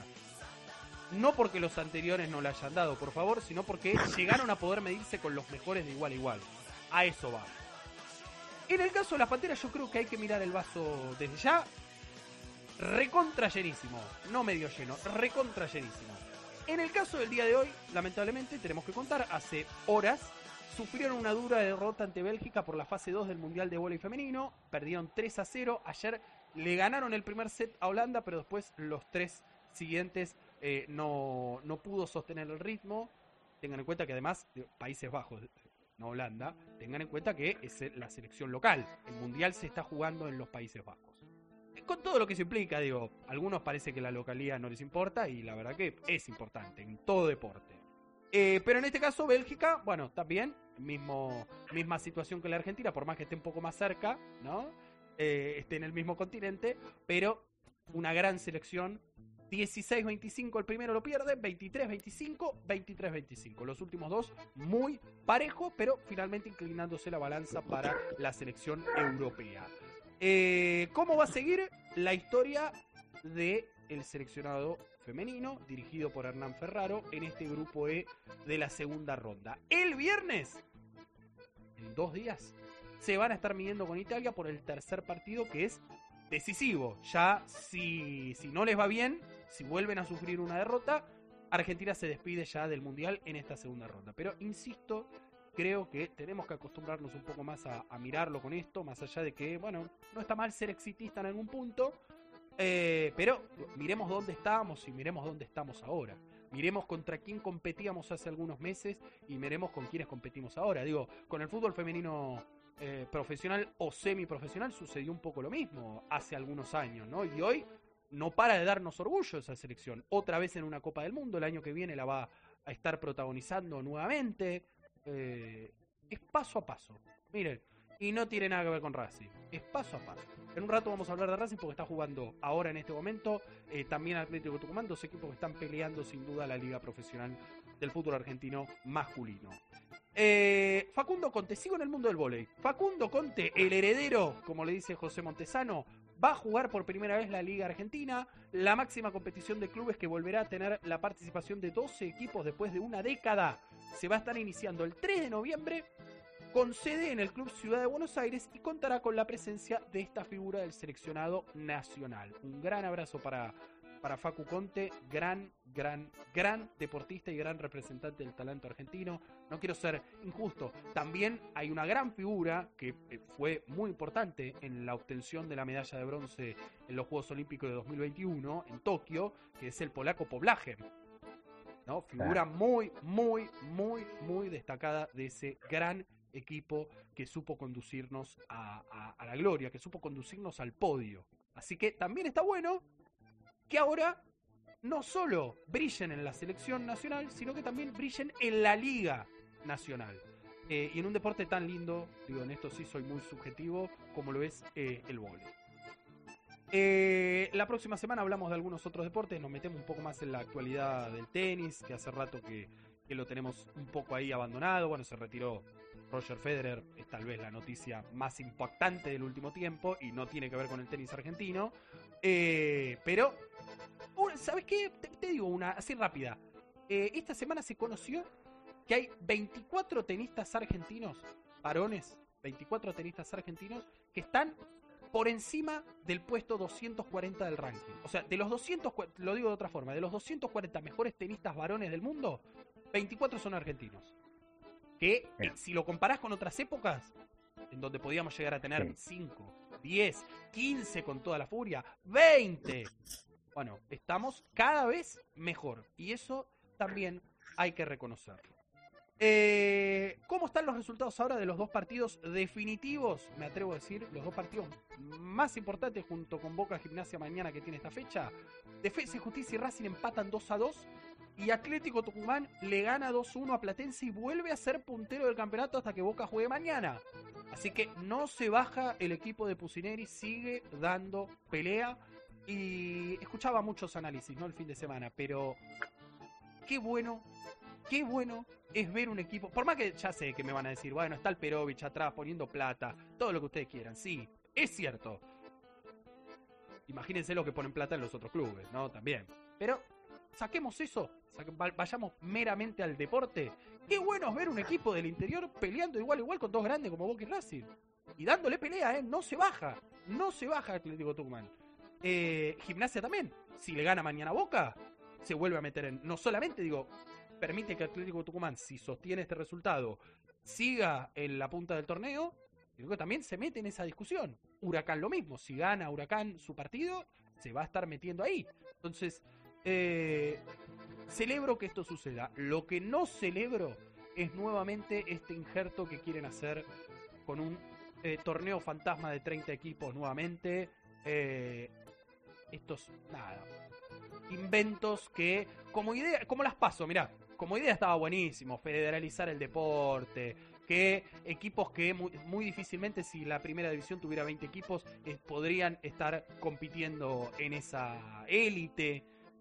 Está todo bien desde el discurso, pero después la verdad que la aplicación de ese discurso es una chantada total que no le sirve a nadie. O que le sirve a los mismos de siempre. Porque recordemos que desde que se volvió al sistema, podemos decir, de torneo anual o de torneo largo, volvieron a ganar los grandes, ¿eh? Y lo dijo, eh, por favor, lo digo siendo hincha de boca. ¿Cuántas vueltas dimos en el último tiempo? ¿Cuántas vueltas dimos? Entonces, a mí me gustaría volver a esa época en la cual, bueno, sí, los grandes claramente eran preponderantes, por algo son grandes, pero también se te, metía un Banfield con Falcioni, se te, se metía un Argentino Junior con el Vichy Borghi, se, se te metía un Lanús con el gran Ramón Cabrero. Me gustaría, me gustaría. Eh, tema de discusión que en la Asociación del Fútbol Argentino ni siquiera se les cruza por la cabeza. Digo, volver al torneo corto, a ellos les gustan las copas, eh, esas cosas, ¿no? La, Copa de la Liga, la Liga de la Copa. Eh, bueno, nada. También. Miriam Bregman hizo la producción de la columna de deporte también, José. Eh, y le mando, no, no, la quiero encasillar a Miriam, le mandamos un gran abrazo. De la dirigencia política opositora es de, te diría, porque más respeto intelectual tengo, y creo que compartimos, de la dirigencia política opositora. Incluso más que algunos oficialistas. Mirá lo que te digo, mirá lo que te digo. Eh, pero bueno. 20.35 en la Argentina, 20 grados. Esto fue rápidamente la columna de. No sé si rápidamente, eso lo volverán ustedes. La columna de deportes. Y ya veo que está sonando la música de él. Ya veo. Eh, vamos a cambiar el fondo, vamos a ayornarnos, cada vez falta menos para un nuevo 17 de octubre, 77 años de aquella movilización histórica que dio inicios al relato y a la narrativa peronista, que por supuesto ya había comenzado mucho tiempo antes con los primeros pasos eh, de Juan Domingo Perón en la Secretaría de Trabajo y Previsión, pero que, bueno, es, la fecha de todos los peronistas. Vamos a recibir con su música y su fondo al gran Peruca de Herli. Música y vamos.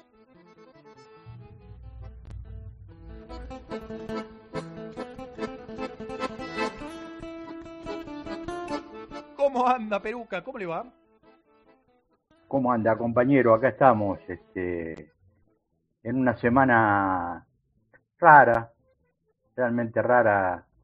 Las discusiones con, la muchachada van de... Habitualmente no salen de los supermercados y de las almacenes, ¿no? Están, están ahí las discusiones y después trasladadas a la plaza o a la esquina cuando nos vemos, eh, a ciertas decisiones que, va tomando la justicia y que las, cumple el gobierno, ¿no? Eh, y como nosotros somos un, un pueblo, una ciudad, diría, un, un territorio en el cual también como muchos, estamos peleando nuestra identidad, y de la cual fuimos despojados, porque realmente hace un par de años nos, nos capturaron y quedamos presos entre dos municipios. Eh, nos, viene nos toca muy de cerca todo lo que sea el problema eh, de la gente y sus sus peleas por, por su hábitat, ¿no? La diferencia entre, entre tomar tierras y recuperar territorios. Como los mapuches, volver al territorio. Claro. Es una práctica que, que conocida por esta comunidad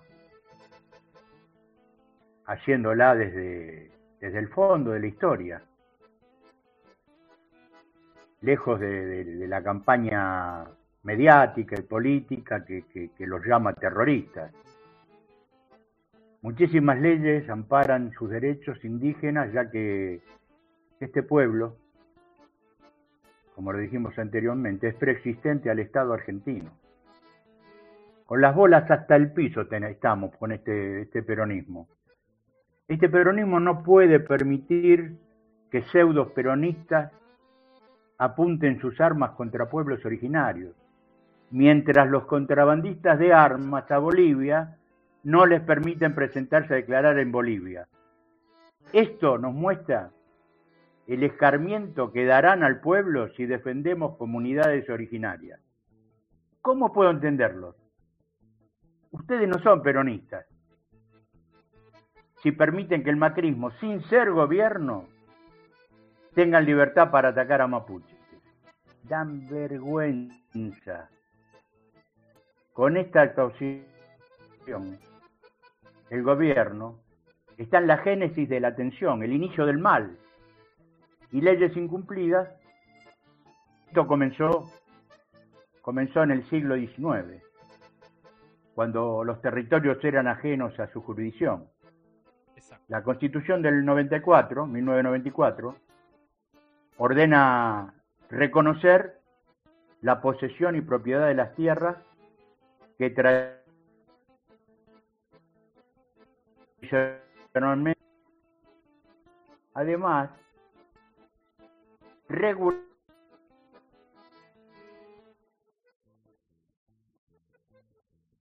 entrega de otro para el desarrollo humano. En casi 30 años ningún gobierno, ningún gobierno, háganse cargo, hagámonos cargo, otorgó títulos de propiedad comunitaria. Y menos aún cumplió con la segunda parte del mandato con... Ah, ah, espera. Otra, otra que me olvidaba. A ver, La ley 24.071 con la OIT sobre pueblos indígenas y triviales dice, cuando políticas públicas afecten sus territorios, el artículo 16 le da derecho a regresar a sus territorios tradicionales. Pero la puta que los parió. Si en estos años no le dieron bola, le venden la tierra que es de ellos, le usurpan sus lugares, hoy son terroristas. ¿Qué nos toman por pelotudos? Yo digo, ya que Aníbal se hizo ese recorrido tan largo hasta allá, hasta, hasta donde están estos muchachos, ¿no? Villa Mascardi. Eh, podría también darle a Villa Mascardi, podrían darle también este un poco poner el oído a una ley que es una, una ratificación de un fallo del 2013 que lo ratificaron el, el 12 del, del mes pasado, ¿no? Los jueces Marcela Pájaro y Jorge eh, Serra. Eh, donde dice, le dice al señor este, usurpador, Lewis, que abra, que dé lugar a que la gente pase al lago escondido. Que al día de hoy lo desconoce. Yo digo, si vamos a medir a todo el mundo con la misma vara, le costaba poco a Aníbal subirse al helicóptero y, darle una visita al señor Lewis. Me parece que es una hijaputez muy grande eh, tratar a los dueños de la tierra como usurpadores. Ellos son los verdaderos dueños de la tierra y lo serán siempre, por más que políticas de mierda los tiren a un costado como lo están tirando y los vienen tirando, siempre son y serán los únicos dueños de la tierra. Impresionante, Peruca. Me permito, mire, me tomo, la- me tomo el atrevimiento de agregar una frase que usted recordará muy bien y que pronunció alguien a quien el ministro de Seguridad de la Nación lloró mucho el día de su funeral público en la Casa de Gobierno como correspondía, ante una interlocutora increíblemente vigente, que es Patricia Bullrich, y le dice, ¿dónde está la audacia en ser débil con los fuertes y fuerte con los débiles? Parece que le podemos plantear ese mismo, esa misma disyuntiva al ministro de Seguridad actual, a quien, insisto, Totalmente. respetamos intelectualmente por su trayectoria militante como pocos en el sistema nacional. Pero le exigimos justamente hacer honor a eso y estar a la altura sin repetir los mismos errores que cometieron sus predecesores y predecesoras en el cargo. Peruca, gracias. Qué bueno es escuchar. Gracias.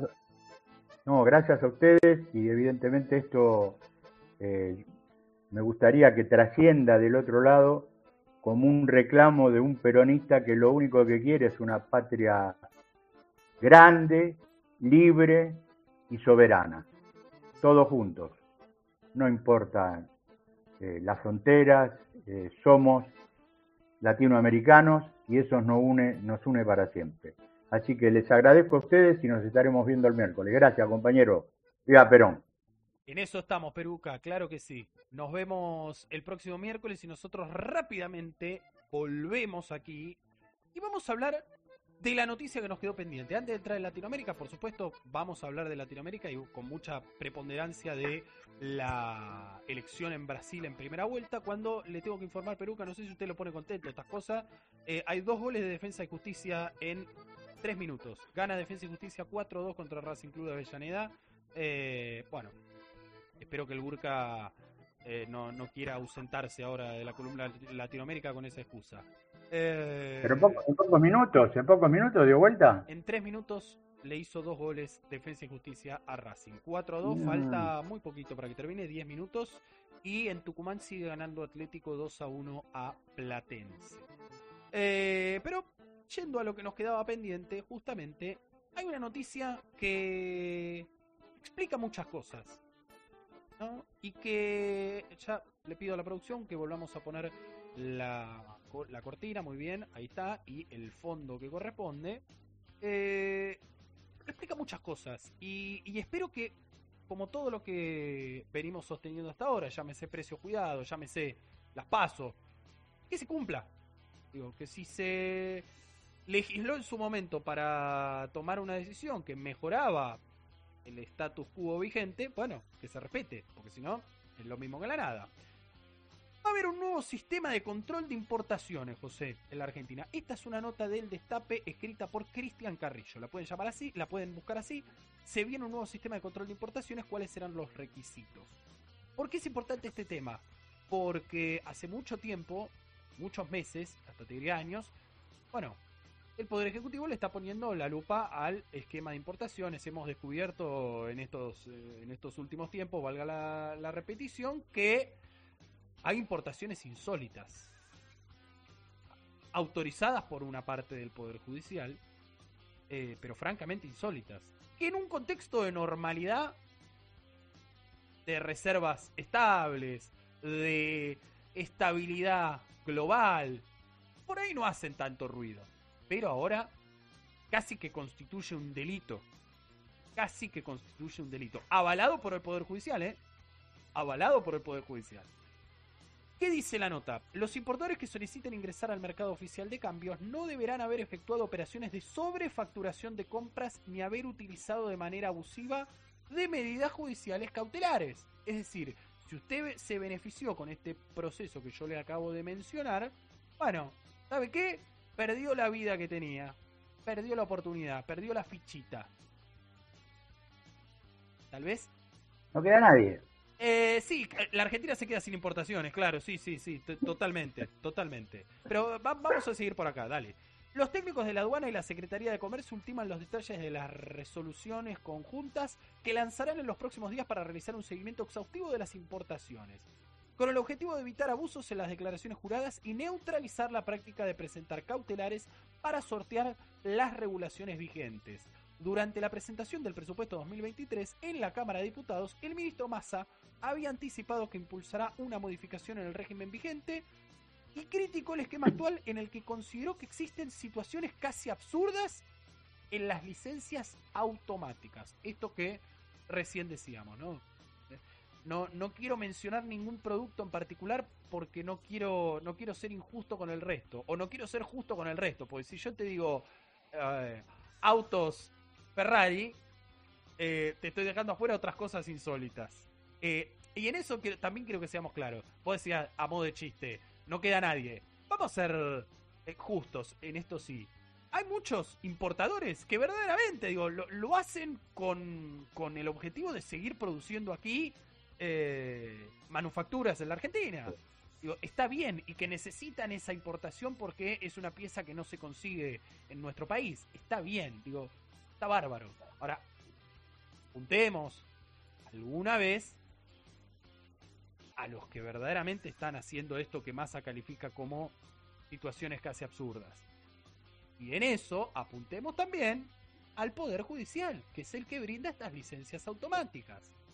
El nuevo sistema de trazabilidad y ordenamiento de importaciones, el TRAS, permitirá obtener de manera anticipada información necesaria para generar previsibilidad y seguimiento a las operaciones de importaciones. La declaración efectuada por los importadores a través de este esquema tendrá un plazo de validez de 90 días corridos y permitirá detectar incumplimientos o irregularidades de importadores como haber efectuado operaciones de sobrefacturación de importaciones o haber utilizado de manera abusiva medidas cautelares. También se tomará en cuenta la capacidad económica del importador antes de que sea autorizado acceder al mercado libre de cambios. Una decisión muy, pero muy atinada, que esperemos se cumpla, que no sea que se cumpla solamente con los más chiquitos, que se cumpla aún con los grandes, porque ahí hay una fuga muy grande. No digo que ahí se soluciona el problema de fondo, pero ahí se da un paso muy grande. Porque si estamos llorando que cada vez tenemos menos reserva, que ahora apareció de la nada el dólar soja con todo el desgaste político que eso implicó, para satisfacer las necesidades de los grandes ojeros y que estos liquiden su cosecha e ingresen dólares para fortalecer la reserva, bueno, demos pasos para no tener que tomar medidas de, manotazos de ahogado después. Demos previsibilidad. Es una decisión atinada. Cuando le pegamos a masa, le pegamos. ¿eh? No, Vieron que nosotros no tenemos ningún, ningún acuerdo ni nada por el estilo, ni esas cosas raras. Cuando le tenemos que pegar, le pegamos. Esta medida, si se cumple y si se maneja con un criterio de transparencia tal como está anunciado, como siempre que se anuncia una medida nueva, bueno, será un gran avance para la estructura económica argentina. En general, ¿eh? no solamente la balanza de pagos, no solamente eso, sí para la estructura económica en general. Dale, José. No, eh, totalmente de acuerdo. Eh, aparte de lo que vos mencionabas, también en paralelo se, se, se, pone en marcha el ajuste en el sistema CIMI, que es el sistema integral de monitoreo de importaciones, ¿no? Eh, para importar lo que, lo que apunta a mejorar, eh, digamos, las órdenes para, para no parar eh, los laburos, las producciones. es importante. El tema es que se cumpla. Yo, vos lo lees y, te, da, te da gusto. me daría muchísimo más gusto dentro de un mes hablar con los con, con nuestros seguidores, con nuestros nuestros oyentes y televidentes y decirles qué bien que fue funcionó este este control. Eh, sería sería muy feliz.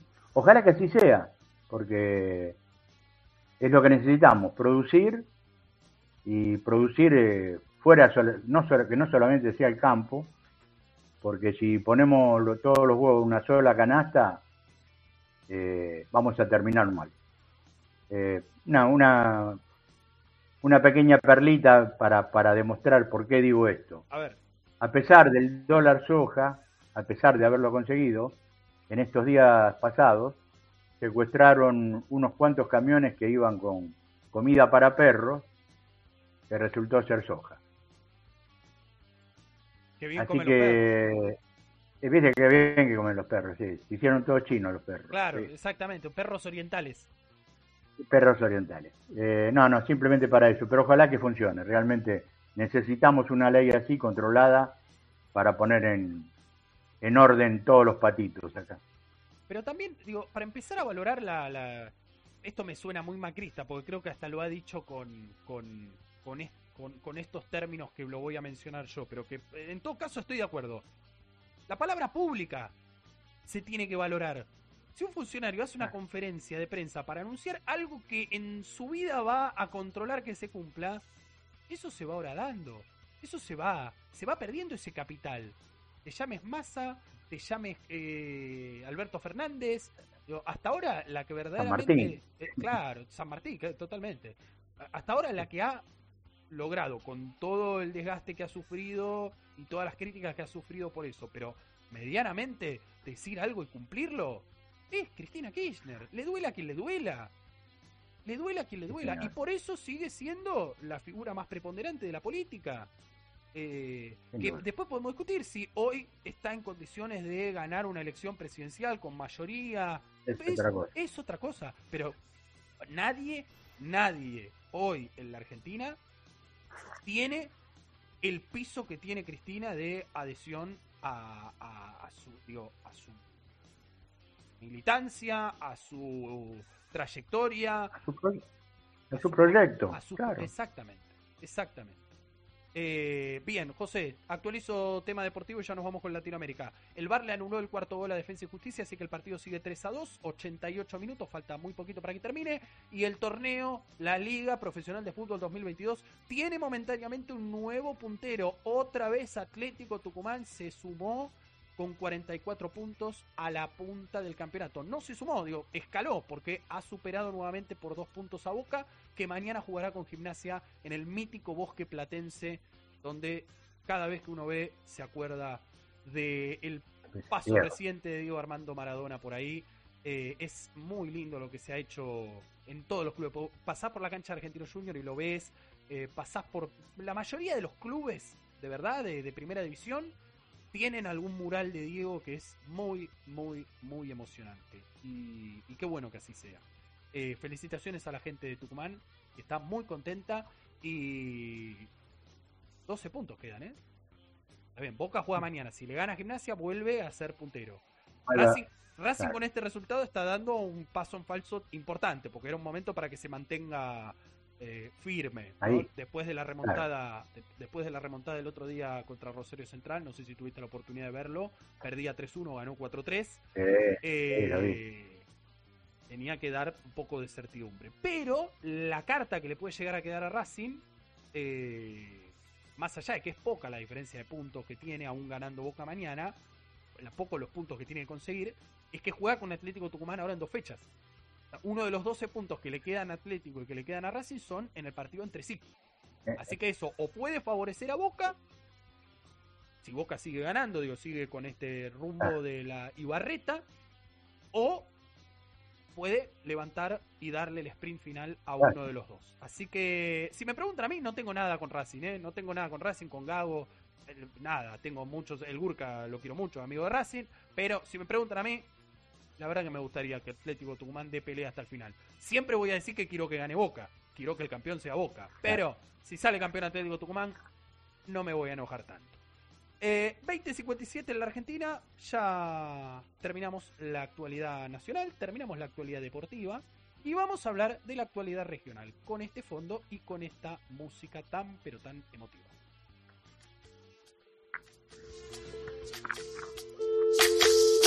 Soy, que dejaron, soy todas las obras de lo que se robaron. Un pueblo escondido en la cima, mi piel es de cuero, por eso aguanta cualquier clima. Soy una fábrica de humo, mano de obra campesina para tu consumo. Frente de frío en el medio del verano, el amor en los tiempos del cólera, mi hermano. El sol que nace y el día que muere.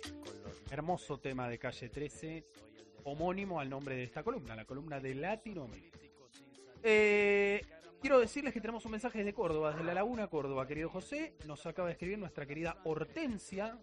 Recordarás, oyente que nos conoció a través de Instagram Hortensia. cuando hacíamos las transmisiones en vivo ahí desde el Ramón Puentes. Eh, en un rato les hablo de- del programa aniversario, cómo vamos a hacerlo, porque sufrió modificaciones, la producción tuvo que hacer modificaciones. Eh, en un rato hablamos sobre ese tema, pero nos manda muchos dedos en B y muchos aplausos la querida Hortensia desde La Laguna, provincia de Córdoba. Un gran abrazo por Hortensia, gracias por estar. Y arrancamos con la columna de Latinoamérica, cerrando ya este programa 28, en el ocaso del programa 28 de AFK. Brasil, José. Se votó en la República Federativa del, del Brasil ese proceso mega democrático que iguala elecciones eh, gubernamentales en categoría gobernador, en categoría presidente, en categoría senador, en categoría alcalde y en categoría diputado. ¿no? Se vota de todo, el mismo día. 156 millones de electores habilitados a votar. Votó el 76% del padrón y ahora vamos a ver si ese un número alto o un número bajo. Recuerden, en Brasil el voto es obligatorio como lo es en la Argentina.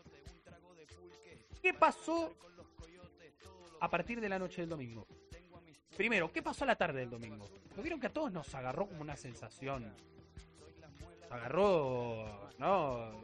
Medio que dijimos, veníamos, ¿no? Recuerden, el domingo pasado, el miércoles pasado, aquí, en este programa decíamos, las encuestas le dan a Lula la posibilidad de ganar en primera vuelta. No voy a ser autorreferencial, porque no, no sirve de nada. Pero, ¿ustedes se acuerdan? Que en esta misma columna también, a pesar de que dimos el número de las encuestas, dijimos era muy posible que no se dé el triunfo en primera vuelta. Que sí había aumentado la posibilidad de que se dé con respecto a las semanas anteriores, pero que todavía el número no era demasiado eh, firme. Estuvo muy cerca, estuvo a menos de un punto y medio de ganar en primera vuelta, de obtener el 50% más uno necesario para evitar el balotaje del 30 de octubre. Pero, bueno, no alcanzó. Y después vamos a ver la otra cara de la moneda. Porque está todo muy lindo. Lula da Silva y el Partido de los Trabajadores pueden llegar a gobernar. Es muy probable que eso sea. Hoy sumó el apoyo de dos dirigentes muy importantes. Uno es Fernando Enrique Cardoso, el expresidente del Brasil, y otro es Ciro Gómez, también un ex eh, ministro de su partido que representa, bueno, ideales, podríamos decir, similares, sobre todo ahora que Lula está, está un poco hacia el centro. Eh, y que, bueno, ha sacado un 3% de los votos que en, este, en esta elección, con un margen tan pequeño, le podría dar la llave para ganar la segunda vuelta sin más problemas. Eso se puede dar, eso va, va a pasar. ¿Para qué partido va a gobernar? ¿Qué, país, perdón, qué país va a gobernar Lula? Un país en el, cual la mayoría de los gobernadores electos y electas son bolsonaristas. O son de derecha que se pueden sentar a conversar con Bolsonaro, por más de no ser de su partido. La mayor, el bloque mayoritario en la Cámara de Diputados es el del Partido Liberal de Bolsonaro, según la votación del otro día. En el Senado, la mayor banca es del Partido Liberal. Entonces, ¿te acordás que el otro día decíamos, y, lo repetimos con Elena el sábado, mucho más cerca de, de, la hora de la votación, ¿no? de la hora de la verdad? A Bolsonaro se lo puede derrotar, se lo va a derrotar. Ahora, derrotar al bolsonarismo parece ser más difícil, ¿eh? Y entendiendo el bolsonarismo como esa identidad política que supo aglutinar a la derecha más reaccionaria y más violenta de América Latina, al igual que lo pudo hacer Donald Trump en Estados Unidos, al igual que lo puede hacer eh, Santiago Abascal y Vox en España, al igual que lo supo hacer eh, Giorgia Meloni en las elecciones recientes en, Italia. La verdad, en ese sentido, chapó. Chapó. Ahora, la verdad que a mí no me gusta una región en la cual el 43% de las personas votan eso. No me gusta. Por más que después, insisto, el resultado le dé el triunfo y le dé la posibilidad de gobernar cuatro años al Partido de los Trabajadores. ¿Cómo lo va a condicionar? Los paquetes de leyes que envía al Congreso o las los proyectos de leyes que envía al Congreso, si tiene una mayoría hostil, opositora, ¿se van a sentar a discutir? ¿Esta gente violenta se va a sentar a discutirlo? ¿Esta gente que piensa que cuanto peor mejor? Bueno, creo que obliga a muchas reflexiones.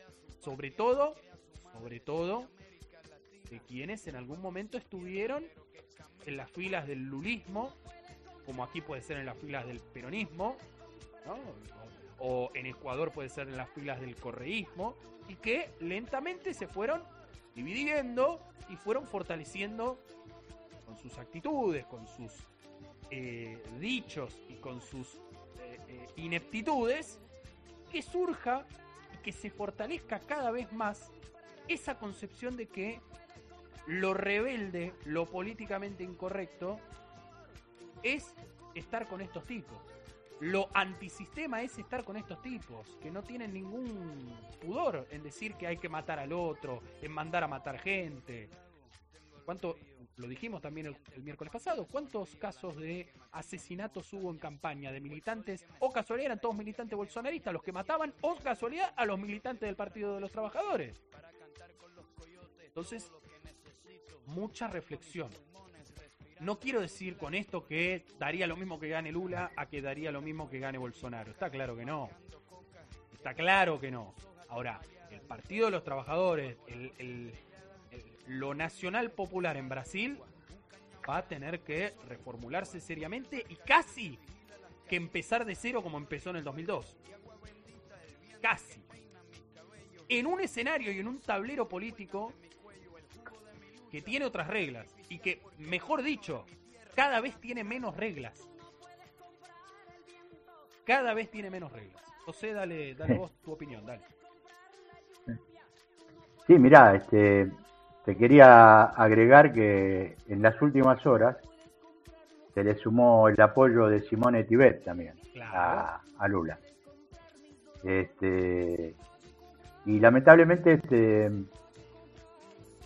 eh, con este con este tema que, ahora me pongo un poco a leer diarios, estuve leyendo un poco el diario Estado de San Pablo, ¿no? Un diario de centro derecha. Sí. Y, y ellos eh, dicen algo que me sacude mucho porque me hace, me hace pensar mucho, es muy parecido a aquello que vimos publicado en el diario La bala no salió, pero el fallo sí. Sí. ¿Te acordás? Sí. Bueno, acá ellos dicen, Lula puede, total, le- le estoy leyendo textual, ¿eh? Lula puede llegar a ser presidente, pero Bolsonaro ya ganó. La derecha brasileña ya ganó todos los votos que necesita para desti- destituir a Lula. A Lula. La ventaja de la derecha es insuperable. Sinceramente, eh, eh, me, me ponen, le querrán hacer algo parecido a lo que le hicieron a Dilma, supongo, porque no, no sé qué otra forma tendrán de destituirlo a, Lula, no sé, acusándolo de, no sé, tendríamos que leer la constitución brasilera, ¿no? Pero te digo que esto, esto me pone en guardia, ¿no? Está bien que es un diario de derecha, pero los números no mienten. Eh, tienen, tienen los números como para poder destituirlo. Ahora, ¿cuál será el motivo que buscarán? Solo el tiempo, solo el tiempo lo sabrá. Totalmente, José. A ver, eh, hay- una respuesta muy fácil a tu pregunta. ¿Qué motivo le encontraron a Dilma Rousseff para destituirla? Motivo real, digamos. Está claro Ah, que No, no, eh, el por eso te digo, algo parecido, claro. puesta en escena. Pero es eso. no, Ni siquiera el motivo Sí. por el cual acusás a- a- al mandatario tiene que ser comprobado. Si juntás los votos para destituirlo, lo, Claro. podés, lo podés destituir. Digo, podés hasta disfrazarlo de que te cae mal. Te parece un mal gobernante. Sí. Traición a la patria, ponele que acá Le ponen, al peronismo le ponen Sí. siempre traición a la patria.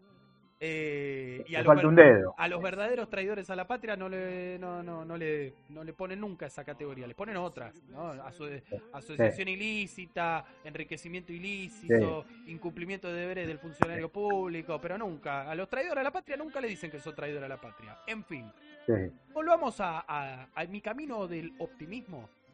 Yo entiendo, digo, volvamos. Volva. No, no. Y que me parece, más allá de que sea lo políticamente correcto, digo, me parece que es lo que finalmente se va a terminar imponiendo. Está claro que a los aliados de Lula, los hoy aliados de Lula, ¿no? Pensemos en Geraldo Almin, el vicepresidente, hablábamos hace un rato de Cardoso, hablamos hace un rato de Ciro Gómez. Ya probaron.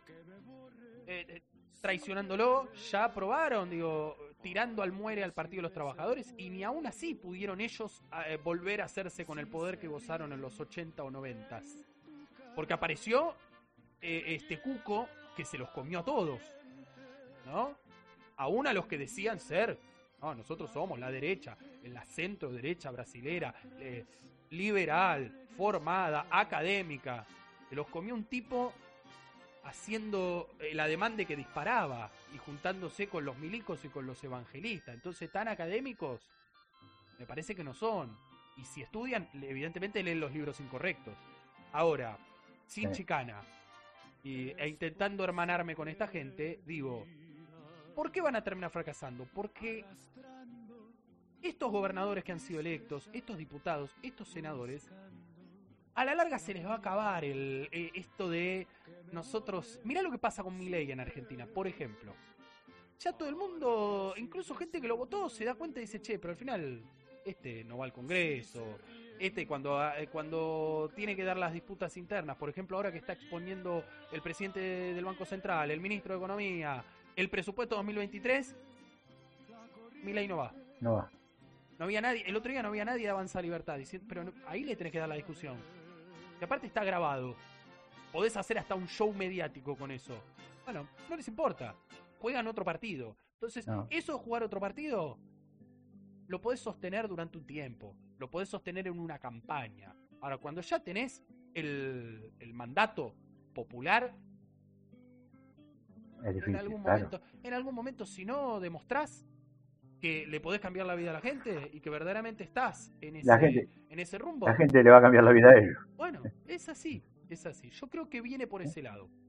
Y que Lula fue muy astuto. sí. Lula fue muy astuto porque entendió, dejando de lado todo tipo de ego personal, entendió que, bueno, de, más allá de que la propia derecha también tenía su eh, interés, su incentivo para juntarse nuevamente con la centro izquierda y con la izquierda, el propio Lula dijo, no, aglutinemos no las fuerzas democráticas, aglutinemos no las fuerzas que no creemos en el autoritarismo eh, y en el neofascismo como la manera de conducir un país virtuoso, como lo es Brasil.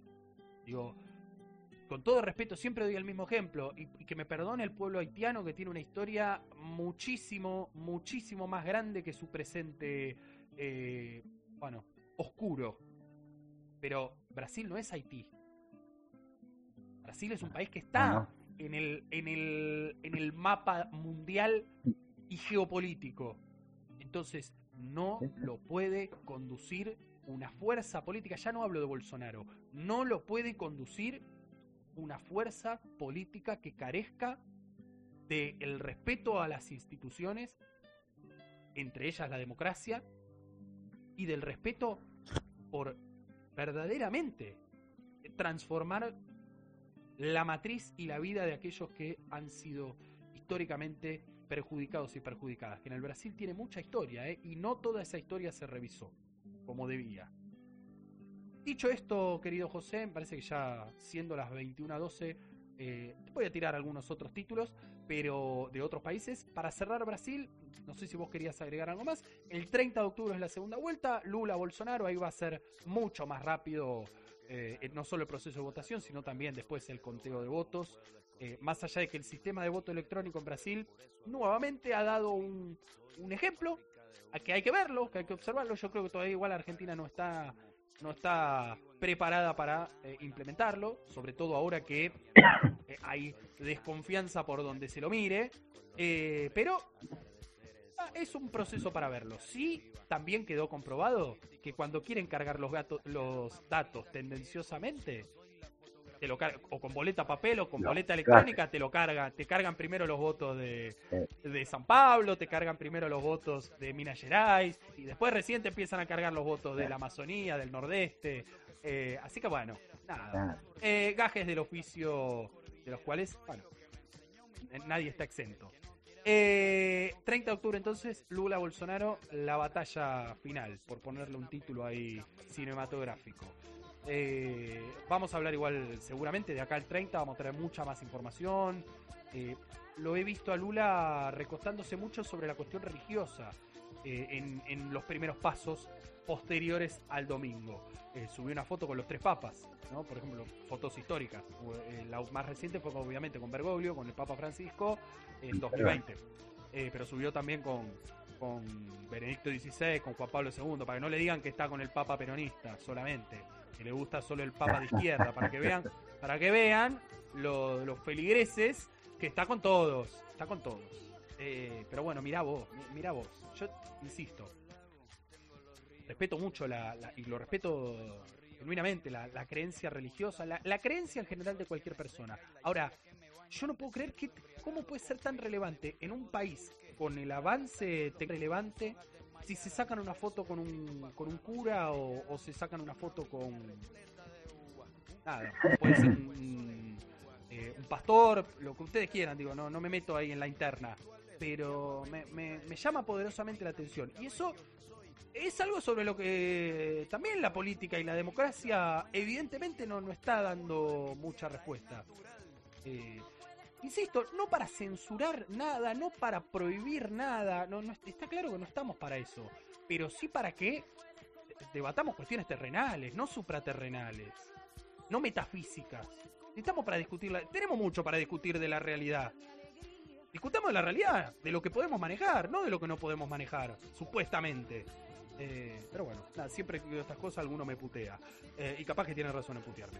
Eh, las últimas dos títulos. Te tiro los títulos y nos despedimos. Eh, y antes te digo, empató Racing sobre la hora, 3 a 3. Y bueno, se lleva un puntito la gagoneta de, Florencio Varela. Y sigue ahí, ¿eh? 44 Atlético Tucumán, 42 Boca, 41 Racing. Boca mañana juegue, puede llegar a 45 si le gana a Gimnasia en el Bosque.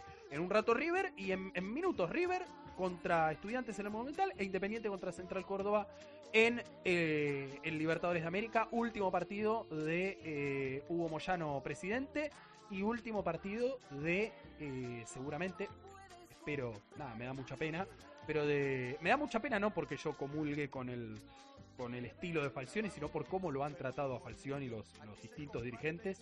Seguramente hoy sea el último partido de Julio César Falcioni eh, en el club de Avellaneda. Pero bueno, eh, los últimos dos títulos, muy rapiditos como decíamos, para no, no robarles más tiempo. Cuba reafirma voluntad de dialogar con Estados Unidos. Mire usted, los autoritarios, los, los comunistas eh, violentos. Escuche.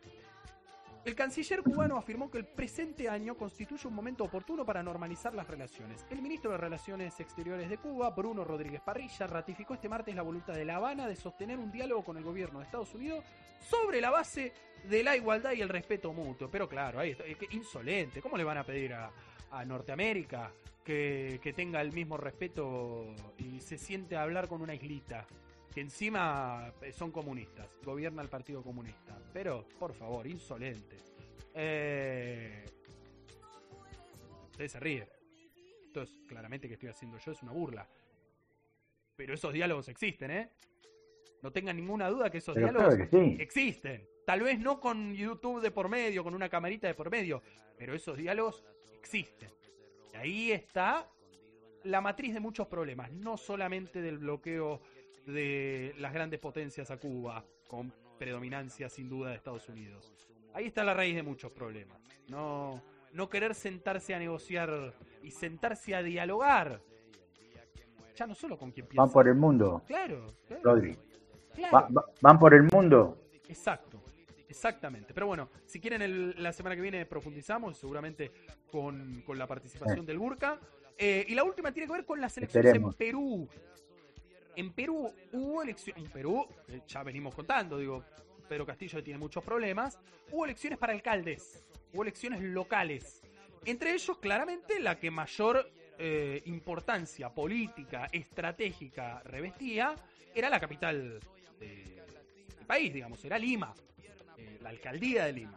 Bien, Rafael López Aliaga, que había sido candidato presidencial, estuvo muy cerca de entrar al, al balotaje, es el nuevo alcalde ultraderechista de Lima que promete convertir a la capital de Perú en una potencia mundial.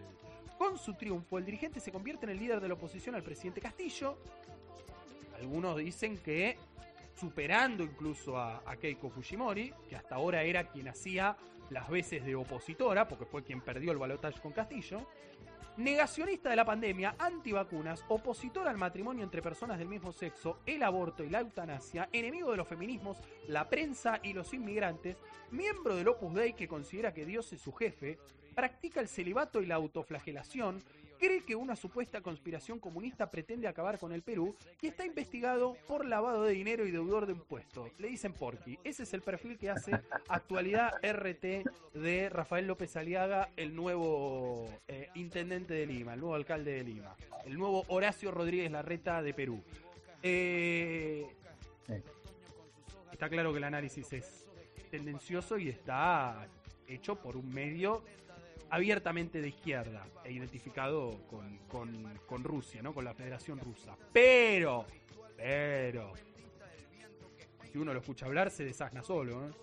Creo que te quedas corto. Si lo escuchás hablar, No. eh, hagan la no me escuchen a mí y no confíen en actualidad RT. Escuchen el discurso de Asunción o el cierre de campaña de, no de Asunción porque todavía no asumió, de cierre de campaña y de reconocimiento de la victoria de Rafael López Aliaga y el, el miércoles hablamos.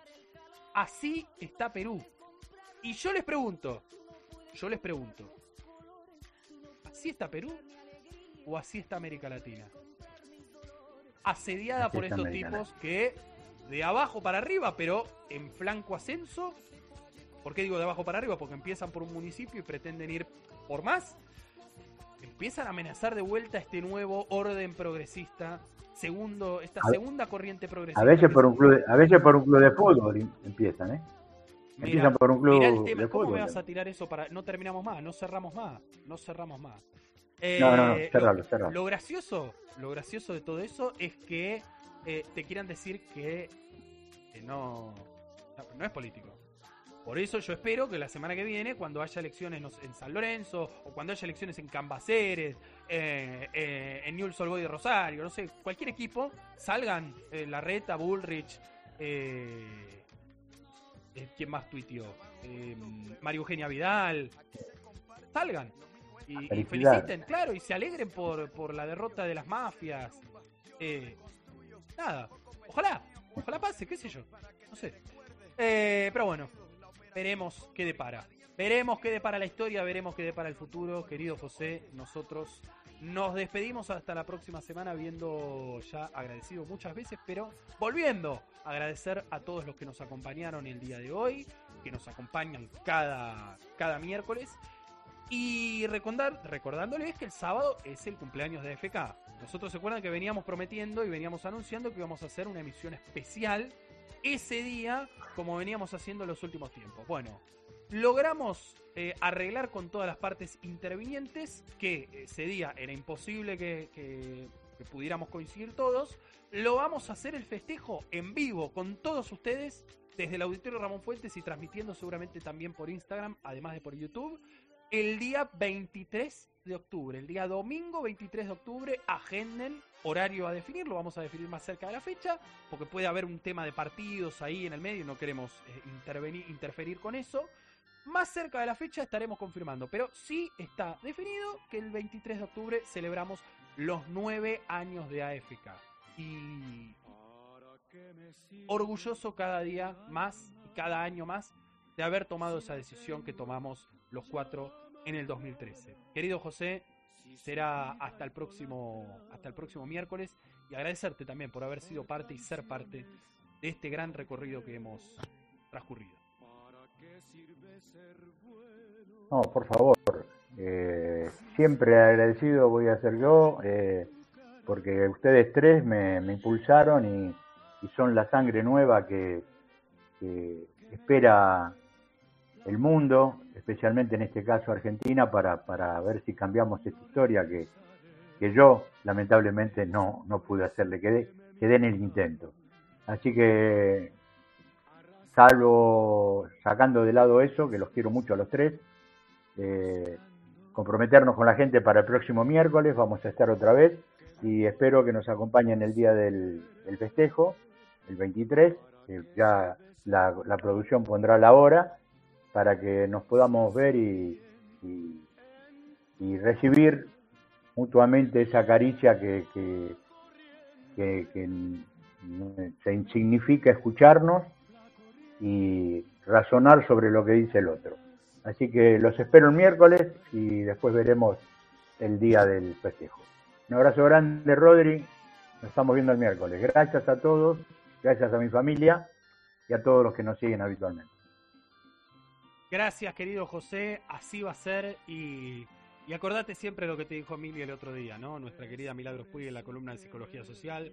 No hay que mirar las cosas como un fracaso, sino justamente como la ambición y la valentía de tomar una decisión que no muchos se tomaron, se, animaron a tomar y que ha marcado vanguardia, ha marcado vanguardia y no tengo ninguna duda que no solo esta generación, sino que las próximas generaciones van a tomar esa bandera eh, y llevarla a la victoria, ¿no? Como se dijo alguna vez en un discurso muy emotivo eh, pronunciado por Eva Perón. Un gran abrazo y cuídense mucho. Los queremos, las queremos. El sábado eh, habrá mucho en las redes seguramente y el miércoles estaremos aquí para dar el debate y para elevar el debate público en la Argentina. Un gran abrazo